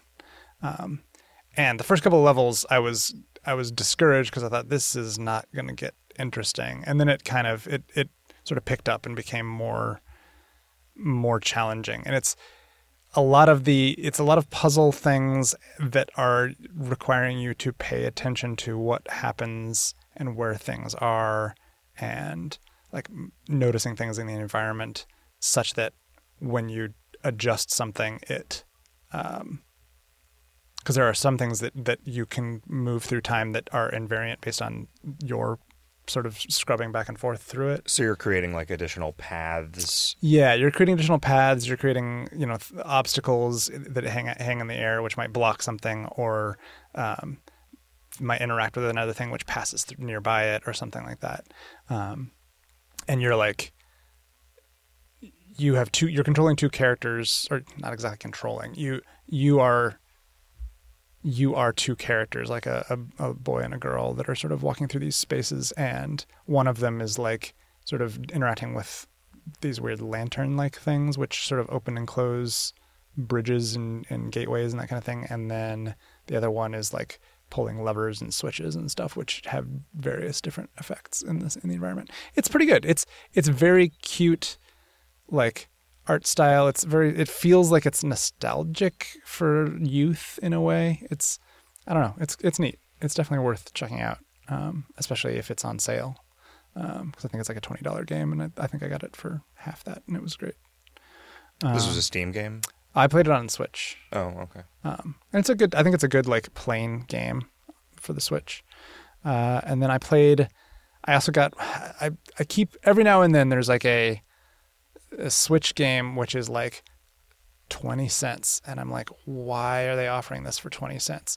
Um, when it's it's like this was like ninety seven percent off, and so I got it, and it the production values were pretty high. The What's game itself, called?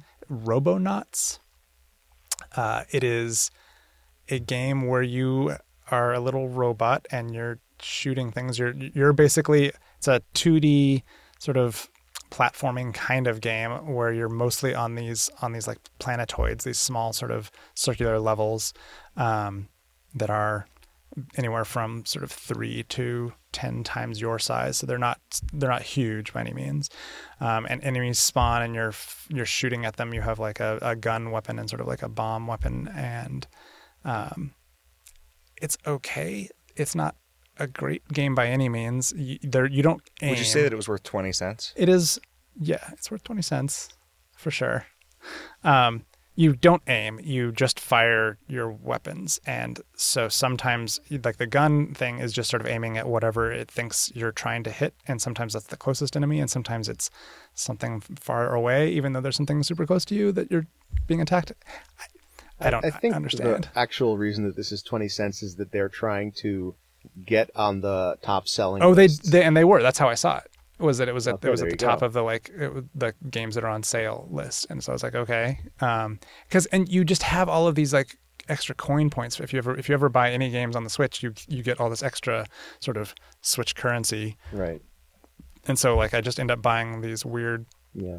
little games just to see what they're all about. Yeah, my understanding is that uh, Nintendo approves publishers, and then publishers can just put whatever they want on the store. They don't get approved per game. That's that, but that's not true. They like they approve everything. Yeah, So I don't. I mean, it, to, at least to some maybe extent, it's like just a lesser form of. once the publishers w- w- when like got a, uh, an account maybe they are less concerned but they like they approve every piece of material for a game Yeah, so I, like i guess maybe they just don't say no, Maybe. which is weird because I feel like they had a really interesting curated space to begin with, and now it is Right, full of a lot of garbage. Um, and I don't understand. I like I feel like this is like this is the problem of every game store now. well, except for Except Epic. Epic. Is is Epic like are they are they trying to super curated. Very, very curated. They're n- and their their I haven't- announced goals is that they will never change that. Okay. Um, and in fact, that they will probably cap the number of games that they sell and stop adding new ones or really? rotate, rotating so they stuff become out. A, a, a, the place where you go to buy games from 2019 and that's it. Well, I don't I don't know what they're I don't know how they're going to handle that long term, but I think they are going to have a finite number of games on there, and maybe they'll just sort of rotate stuff Phase out. them out, Oh, Yeah. like like uh, Disney used to do with their when they were s- Videos, selling yeah. videos. Yeah, Oh, huh. Just to create like a scarcity or Artificial Yeah, scarcity. yep. yeah. interesting. Um, Shit like that drives people to the Pirate Bay to download Mulan. Disney is launching their own streaming service in a few months. I, And I think there's like there's there's going to be a point at which like consumers are not going to subscribe to five different streaming services to see all the shit they want I to mean, see. we- there's going to be a breaking to like point. three or four. I I don't. Sure. I don't count Amazon Prime as one because that's Hmm. mostly Oh, for yeah. because Oh, the, yeah, the yeah. I, I keep, guess I I, constantly forget that that's that Amazon Prime lets you watch movies. There's a lot of TV shows. They have a lot of original content too. That's Yeah. only on there. I think of Netflix as a service for watching Netflix shows, and that's it. Because there's just like whenever I want to watch a movie, they don't have it. So I Yeah, I- their, a their, lot of the time I their just streaming selection is bad, but it. that's why you get the DVDs Well, because they have everything on sure. DVD. But I mean, it's why like ra- if you said yeah, you can either walk to the mailbox uh-huh. or spend two dollars, and either of those things would let me watch a movie. uh-huh. Well, it's not. I mean, even the that. mailbox like down the road, not like at my house. I would always pay two dollars to watch the movie. It's not even that. You have to wait a couple of days and then walk to the mailbox. Yeah. Yeah, you have to anticipate the movie that you're going to want to watch next week. My week. whole life is Or planning you could things. go to the so Pirate it's- Bay. so This is just And this. what- actually, this is actually a weird thing. YouTube is now has like movies with ads. Like, like you, official allowed you, can, ones. you can watch. Yeah, yeah, yeah. Huh. Uh, you can watch like the Terminator with ads, Huh. which is a weird thing. I actually scrolled through those, and the only one I recognized was the Terminator. So I think they only paid for one real movie, and then like the rest of it is the slush pile. I subscribed to Hulu to watch the first season of Castle Rock, and then I watched it, and then I unsubscribed from Hulu. That's Like how I I subscribed did, to uh, HBO to watch Peaks. Westworld, and then unsubscribed, and now I'm just using Kevin's fiance's HBO account. So Oh yeah, can I use that too? uh, I don't know, probably at, not. At some point. At just some list point, the password here on the podcast. Yeah, Everybody sure. can use it. Yeah, that's what that's how they're doing the the uh, the out of out of publishing games on the i on iOS. What what do you call that? That Oh, the service Game Club. TestFlight Yeah. Game Club. Yeah, Yeah. Uh, everybody share a password. I guess you've been using my Amazon Prime for like ten years. Yep. So yeah, you owed me an HBO. I did. At least. Um, Although the streaming service, it, I actually don't get to do the streaming. Like the only bit of the Prime that I get is the free. oh, the shipping. free shipping. Oh, right. Okay, I forgot about that. If you like- actually had my login credit, which you do, you could just log into Amazon as me and watch movies. Okay, But that would get weird. I hadn't even thought about that. because you'd have to log out as you, and then you'd be accidentally buying stuff as me. I am and all of constantly your- putting stuff in a cart and then realizing that I'm logged in as you. Uh, yeah, and having to undo I'm, that. and I'm constantly getting all this super weird porn delivered to my house that I didn't order. Oh, sure. That's what you tell everyone. Uh, what have you been playing, Riff? Uh, over Fourth of July weekend, I totally mainlined uh, Bloodstained. Uh, Oh, which- nice. Which is awesome. It was exactly what I wanted. What is Bloodstained? That's the new That- Castlevania. the new the Castlevania. Igavania. yeah, Oh, it's yeah. like give me a remake of Symphony of the Night, including all the cool stuff that they figured out for the DS games, and and give me- give me that in a big, meaty, good-looking package. well, did you, Would you okay, say if someone hadn't played uh, an Igavania game, would you say this is the one to start with? Um, you might be less enthused about the older ones if you play the newest one first. Right. I But- would argue that this game looks like ass. Thank you. Like Really? it looks like an asshole. Oh, I I don't agree Oh, with I'm- that. I'm I think it looks now. pretty good. I I got. I mean, I, love I, pixel I was art. impressed by it I, at I, first. I think I, I, I like the like, backgrounds, but like I, the more of it that I see, the more I'm like, you know what? Kevin was right. This is this is ugly. Uh, I- I, it just I wouldn't I call it it ugly. bad. I, I I think I think the I think it will not age as well as the nice DS pixel art has and will age. But uh, All right, it I'm looking looks- up it looks screenshots now. I think it looks okay in screenshots. I think it looks terrible Oh. when actually played. It it it felt a lot like these are like asset store assets that they've tweaked a little bit and just sort of smashed together. Um, Those fucking cats. Those cat demons. Oh. I just when I think about what the game looks silly, like, I think about that horse shit. And it's just like it's fine that the enemy is there, but it's just like it's like they just put a photo like a photograph of their cat and then animated it. I mean, it kind of is because that's a Kickstarter backer's cat. I so fuck that. oh my god, fuck that. Oh, that's that's so good. Well, I'm into that. okay, I get. Yeah, I. You know what? You're right. I. I. I am forced to agree with you that if I heard about this, I would think, "Oh, that's great," but but actually encountering it is Yeah, man. not so much good. like, di- I. I. There are good ways and bad ways of incorporating backer rewards into stuff, Yeah. and The the portraits are a better those are implementation. yeah, those are of that. nice Those because are it's cool. like we're we will do an in-world. and and then they. Oh, they man, like this also cat is so use them for like if you're using the if you're using the crystal that the that the poltergeist portraits give you then you've got a little swirling cloud of those people of protecting Kickstarter you backers. Yeah, it's really good Oh my god. the it's um, horns. The forums are full of people saying that every individual thing in the game is super OP and why would anyone ever use anything else, which I to me is a pretty good indication that they're all pretty balanced. sure yeah They all feel really overpowered to use, but Yep. different ones feel overpowered to different people. That's which means you can do tons of different builds uh, if you if you wanted which is great for replayability if you're inclined to replay a thing I was gonna start over on the Switch so that I could play it while I was traveling, but then I heard that the Switch version was really bad. I I have heard that too but I'm playing on PS4 so I can't confirm Yeah, I uh I had heard they were working on that. Yeah, yeah, me too. And I might still want to start over and do that because I, I got about halfway through it. I got to the like, Oh, huh. I got to the false ending on oh cool the uh, on just playing it on my work. Yeah, the PC, the but- false ending, which is like so much a callback to the Yeah, yeah. Symphony of the Night false ending. It was it was almost funny. I, I that's something I do love about those games is the like a, an ending that a lot of people I think in isolation would be like, oh, I guess I finished the game and mm-hmm. walk away from it. I just found this YouTube video, which is all the backer cats and dogs in the game. Good. There's yeah, because there's one monster that's just like a giant Yorkie head.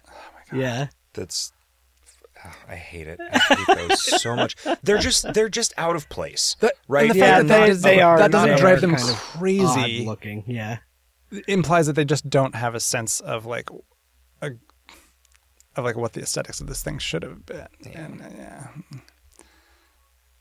Man. The I think my nitpick on the game is that I feel like the the sound design is kind of weak. Like the I found the music pretty forgettable or extremely forgettable. I could not possibly imagine any given tune from that game where the the Symphony of the Night music was pretty rocking. This the- disembodied dog head is a very good boy. and and like the sound effects aren't really punchy enough. But other than that, yeah, I'm super into it. I realized that I just Googled bloodstained dogs, and I'm lucky Oh, that no. and I'm lucky that that did not result in anything that I didn't want to see. I yeah, fuck that dog, man. Awful hot day. Yeah. So how long? Did, how long? How many hours did you put into it? Um, I, Did you thousand percent it? I I have not quite finished it. I'm at like 95% map completion. I'm like I'm in the last few rooms leading up to the final boss. Uh, they they man, because like I gotten to the point where like I've done like everything I see on this map. Like I don't have anywhere else to go on the map except for like these a couple of optional boss rooms that I haven't dealt with. And, and but I was only at like 80% map completion. I was like there's an, another entire like fourth of what I can see here yet to come. Where is it? but finally fa- did the thing you have to do to get there and the the way they they the way they pack all those percentage points of map into what's left is kind of amusing. But since you haven't since you haven't got there, I won't spoil it. Cool. Um, It does some nice little uh like it does not do a thing like Symphony of the Night does. Like there's not a whole entire castle, but it does present some stuff that recontextualizes some areas in kind of a fun way. And, and, and, and continues giving you new, like, movement upgrades and abilities, like, all the way through to the end of the game. So, yeah. It is, it is fun. well, speaking of fun, should we talk about our assignment? Sure. The Final Fantasy. yeah, that was basically the other thing Yeah. I played because I've. I've I've been I I before I started playing Bloodstained, I was basically mainlining that and then continuing to play it like ten minutes here and there, just because Did you finish I, it? Uh, I've not quite finished it. I I have just like I have just acquired the the rusty sword that is going to somehow turn into Excalibur when I when I go do whatever the final thing is. Yeah. Are you looking at walkthroughs while you're playing this? No, I but did. I I played it a bunch when I was a kid, so I, I. I played it. slightly I, remember some of it. I played it when I was a kid, and I still went to walkthroughs. Hmm. I Like- I bought this on the Switch and then played it for like five minutes and then got killed and then I didn't want to sit through the cutscenes again. I'm like, oh right, I will play this when I'm on a PC where it's easy to load and Yeah. save Uh, save Yeah. states. Save states I I and- still have a cartridge of it, so I've just been playing this it game on an original Game Boy. Weirdly, has almost save anywhere in it. yeah, Huh. yeah. It, but you do have to go through the menu. It's more cumbersome than quick quick saving. Hmm. So, but it, it it's very like it's very friendly in that regard. But on the other hand, like it, it actually really sucks when you like when you forget to save to for do a it, yeah, while. because it Yeah. it doesn't like it doesn't There's no beep when you're yeah, and it doesn't beep when your health is low. so if you're not Right. paying And, attention yeah, and to that, also it it doesn't really like the collision detection is not very good and Mm-hmm. Yeah, the indication that you've been damaged is not very good. Like Yeah. I I think there's a time in my life when I would have as a kid I would have loved this. As a kid I would have played the Mm-hmm. shit out of this and I, as in a coming back to it or not even coming back to it, coming to it for the first time now, I was like I don't yeah, it's it's there's real a part of my brain that wants to grind out like wants to go to a town and then grind out gold on these monsters until I can afford the sword and the armor that's in that town and then go to the next one and do the same thing again but I that feels like the part of me that also probably still wants like a cigarette on some level and I that I just shouldn't I just had this very strong feeling that I shouldn't Yeah. play this Man, game. Bloodstained Once I is really good for that into it. impulse too. Yeah. It's like, Yeah, man, for I, could make worth- these three extra kind of pies if I go farm six dragon eggs. for, for what it's worth, I, I did grind with on this game as a kid, but I did not grind at all this time around, and I No, finished the I game without either. problems. Oh right. Uh-huh. Yeah. Okay. Uh, but like, but I did like so. At some point, you get a uh, a companion that. So this game has a pretty interesting, I think, companion system where like you can only have one of them, but like you will meet people over the course of the story that Yeah. just join you, and they all have different powers. If you go to the menu and select Ask, Yeah, they, Um, they come and go according to the plot. Yeah, like they every like because you can only have one, they're always making noble sacrifices and dying in front of you. Um, but one of them is a character. It's it's a chocobo. You can ride the chocobo. Yeah. Uh, yeah, and, that's uh, when the game like really opens up because it's it's fairly linear up to that point, but once you get this ch- chocobo that can run on water, right. then then like you can run around the entire world map and it has like it starts giving you and the the question progression starts including like go back to the city that you went to in like the first three hours of the game, but Yeah. you, you have to like I- remember how to get there. right. The the game doesn't. I feel like I don't think the game really open. Like there's an open world, but I don't think this game has any side quests in it. I think No, the thing you no. al- always do is like now you're going to this part of the world. yeah, I meant Uh, more like linear, linear geographically rather than plot Yeah. wise. It it, This it is feels- always linearly plot li- It plot feels wise. fucking huge. It's Yeah. a big big world. It's- yeah, it's Which a pretty is- big map. Which I mean is, and then it feels like well they must make because this is a Game Boy cart they must just make up for it by the rooms being kind of boring.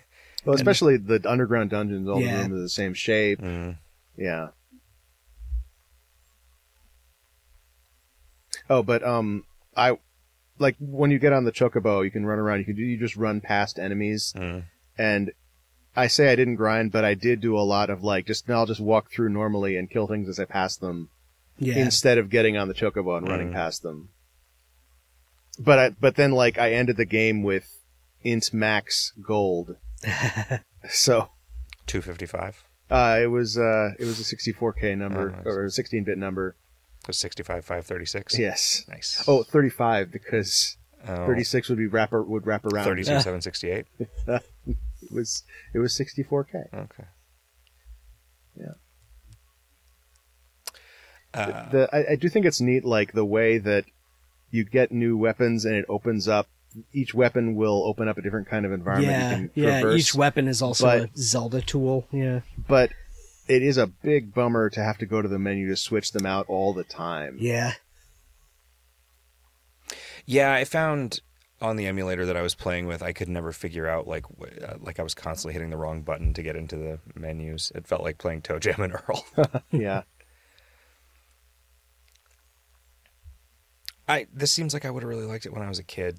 Yeah, I, I Same. think I kinda probably of the the what what kept me playing through uh, this far, and will probably I will probably continue to play it because my Game Boy is just sitting there next to my keyboard.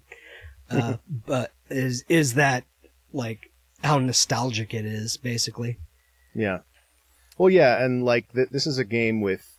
So, when I was a kid, I thought of this as like it's oh, it's Zelda plus a story. hmm Uh, but it's really more like a Final Fantasy game with Zelda Right. mechanics. Like, yeah, there, the art is the it's art and the music Final and the plot. story are all from that lineage. Um, and it's it's all very like directly tugging at your heart, heartstrings. And when I was twelve, it was fucking amazing. Like just the the the music was so evocative, hmm uh, and so it is very nostalgic for me for mainly for that reason. When I was like 20 and Game Boy emulation was first a thing, I remember playing Final Fantasy Legend Yeah, and Final Fantasy Legend 2 and really liking those Mm. yeah. because those they felt good. like they had a lot of they were just they were weird. They were Yeah. like variations on basic mechanics. Like there was that class that or the race or whatever that like leveled up by eating the meat of Yeah. enemies that you defeated and Mm. gaining some of their properties Yeah. and then there were like and the you have robots to be that you have to be careful about what enemies you eat because you can down level your guy that way. yeah. yeah. and like the robots that like had like all equipment was consumable in one of them so it was like that amazing super mario sticker star paper mario sticker star uh but then robots like you'd equip like a sword on the robot and it would reduce the effectiveness of it or something but it wouldn't wear out or something yeah, some weird yeah. shit like it that like it like it it uh, it cut the number of uses of that thing in half, but allowed it to regenerate up to that half at ins. yeah okay Yeah, and then there the and like the the the magical sort of elf type race uh gained and lost their abilities as they leveled, so you didn't you didn't have as much control over what spells they had at any given level, but they were more powerful to to adjust for that as I recall. Hmm. Yeah, it was it was weird. And you could do like if you wanted to do an all monster run or an all robots run or something, you could totally do that.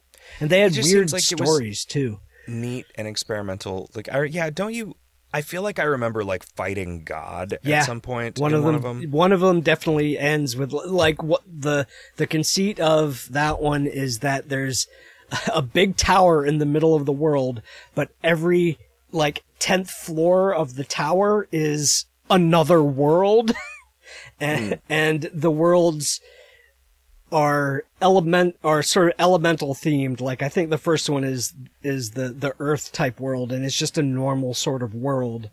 But then you go to one that where everything is underwater, and you go to and, and as you're going up the tower, you're also going forward in time. So the, the, the second world is slightly more technologically advanced. And then the fourth world, the fi- is the fire world because it's a nuclear post-apocalypse world. and So when you when you fight God, you're fighting God at like the heat death of the universe. yeah, basically. Wow, Neat. that is neat We should do that for an assignment one of these days. Although I bet that's super grindy Oh, Oh, yeah. Oh yeah. for sure. because it's the like you take a few steps and you're in a, in a random encounter, right? Yeah, like that. yeah. Which I don't. I don't think I. Would It would be rough to actually anymore. play that probably no. You could game genie it so that you just hit a button to start a fight. then it's all better. This game, uh, Final Fantasy Adventure, has at least two remakes. Uh, one of them we briefly touched on last week uh, for the GBA, called Sword of Mana, which was, I thought, not very good. It was more in the the vein of of, of the more more recent games in the Seiken Densetsu series. Um, and then there's also a a remake for the I think it was for the Vita that was almost like a shot for shot remake of the original Game Boy game, but using 3D. Hmm. Um, and it seemed like it was trying to be hew very closely to what it feels like to play that game, but like instead of the sprites, they have like animated 3D models. And the one um, thing that the, the, like the biggest divergence that I saw when I was scrubbing through a Let's Play video was that in the sections where they where you were climbing vines on the wall, they actually had you like climbing vertically in 3D space Hmm. Instead like which I don't know what else they would have done like but I was surprised by it for some reason. Huh. um and I thought that like I thought the 3D art in that was really kind of shabbily done and kind of ugly. Um and it got me thinking about like you know when you have a, a game that is beloved it's that way for one of two reasons. One is luck like is either right time right place or just like the development like decisions just worked out really well or you have like your a team working on it and you give them a bunch of time to polish um and you almost never have an a team working on a remake of something the a team is like going to be wanting to work on uh sort A of new plan thing. that is supposed to come together. yeah, yes I've seen it. I've seen and it. so like unless you're lucky a remake is going to be bad I've seen it proposed that the idea of game studios having A teams and B teams is somehow like problematic as a thing to acknowledge. And that's one where I'm like, you know, I like there is not a world that is so woke that there aren't just people who are better at stuff than other people and it's not i have not seen that discourse okay, good. You, you need to hang you need to get more lefty. You need to hew further left on Twitter right maybe to see that discourse. or just unmute them I mean, I could understand how, as a person working at a game studio, constantly having you and your peers being referred to as Oh, like yeah, the B never- or C team It's like when you have a favorite ti- child, you don't actually tell any of them. Uh, You just give one of them all the good stuff. here's one thing that you could do: you just don't give the B team internet access at work, so then they can never see that people are referring to them as the B team. Right. Well, yeah, and when I say A team and B team, I don't mean like this is. I don't mean like you ever actually have a hierarchy that's established, even s- to the point that you call them that in your head. No, they have audio playing into their cribs at night saying, "I'm awfully glad I'm not on the A team. Their jobs are ever so difficult." Do you think at DreamWorks when they were working on Bee Movie,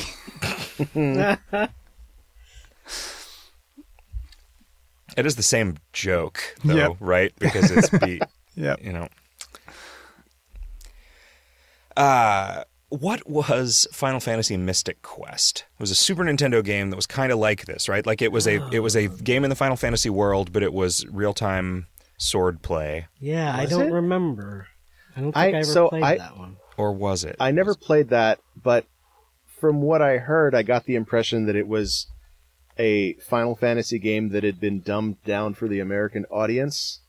Um, and I don't, I don't know if that means that like they made it specifically for the audience, or they took an existing game and made it dumb.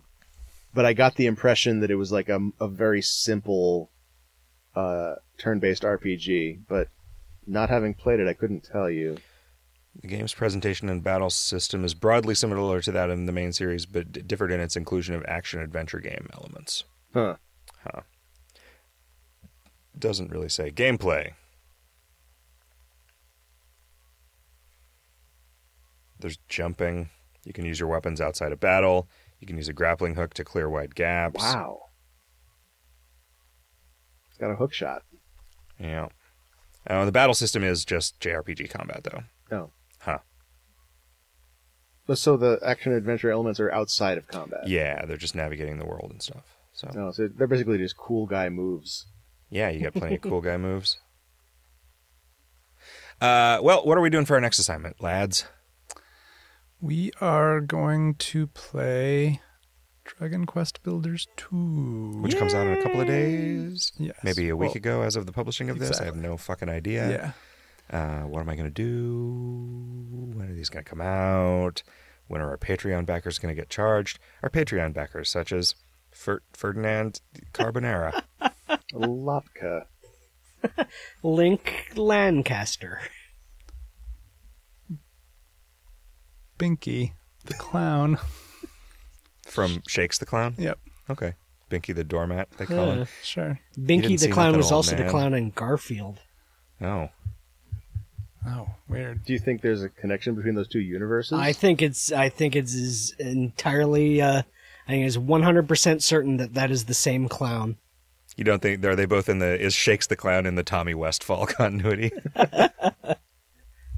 uh, anyway, Dragon Quest Builders 2, uh, which is exciting and comes out on the Switch in a couple of days. Yeah. And um, the only way that this would be more exciting to me is if it was on PC where you could control it with a mouse. because that seems like it'd make it way easier to build. I mean, you should consider hooking a mouse up to your Switch. yeah. See There's- Can you do that? There are there like are that. some ways to change your inputs. They're not easy, but it's possible. You could, I bet just the inclusion of the touchscreen would help a lot. Although, did the Vita have a touchscreen? I don't know. It had that Yeah, weird it touch did. It had- thing on the back. It had you could touch either either side of it, and it Hmm. would. But nothing used, nothing, nothing except Tearaway used that back. Well, at, at, at the beginning, like Sony insisted everybody use the back for something. All right, uh, Switch Lite news today that everyone already knew was kind of. Oh yeah, surprise. Yeah, Um, It's the Switch, but it's really light colored. yeah, kind of. Doesn't have detachable controllers. I don't Does understand not does not attach to a TV. because I'm a guy really, that it's just a portable system. prefers portable. having it attached to the TV to play it. Uh, I d- don't. This has no appeal to me at all. As You gonna buy one? As someone whose Switch, like the Joy Cons, are kind of fucked up now, and they don't really dock that well, I would probably prefer that. I yeah, I I use the Switch both docked and undocked, and hmm. I I like it the way it is. I would not trade it for a smaller screen and I would like if controls. I could just have the Switch suspended in front of me, like With while I was in bed, Yeah. and then I could just play with a Pro controller. If I, I hmm. get one of I those mean, things I like you've got rigged up for your yeah. iPad. I'll, I'll I'll send you the Amazon link. So there's a Nintendo Labo f- for Switch VR. yeah, You could just put the mask on in bed. Well, and do you not? You don't have a television in your bedroom? no, I no, and I wouldn't. Never want a TV. No, I in never bed? want a TV in my bedroom. Wow. But I, I feel like it's impossible for me to comfortably use the Switch in handheld mode. I felt the same way about the 3DS. Like I, I powered through it to play some stuff that was especially good, but it was just there's such a barrier to entry to like I don't know, contorting my hands into the agonizing claws that they have to be in to like hold the thing up, and then like Uh. trying to figure out a way to like. I mean, that's I don't that's Consider doing that's kind of stretching exercises. what the nice thing about the Switch Lite I feel like is going to be is the fact that that it's well that it's lighter. The Switch Lite, Mm-hmm. but uh, but uh, but it's lighter and more pocket size, so it's more conveniently portable if you like. but it's also portable play. smaller, which means Yeah, exactly. You even have to you have to contort your hands even more, which is the other like and I, before you explained that it was actually the the size of it. I was going to make a pumping iron joke because you could do that if it was too heavy. I see. If it was like really heavy, I could pretend I, I could just work out with it. Or, I mean, if the, if it's an endurance thing, you could work out separately from it Oh, I and see. then Okay. be more What- prepared. okay, I could get I could get somebody to make a cast iron switch Yes. that was the shape and size of the switch and then just like practice holding it balancing it on my pinky fingers like a like a holding a big unwieldy telephone at and both then ends. drinking a smoothie made entirely of egg yolks. Yeah. Yeah. Well, with some protein powder. Right. Well, I'd snort the protein powder. Oh, right. Do some lines do some lines of protein powder off the back of the your- toilet in the in the gym some Some, do- bathroom. some dots and lines of Yeah. protein powder. Uh, so, gentlemen, I, until this, until you said that thing about egg yolks, I was having a great time recording episode number three hundred seventy-seven of Video Games Hot Dog.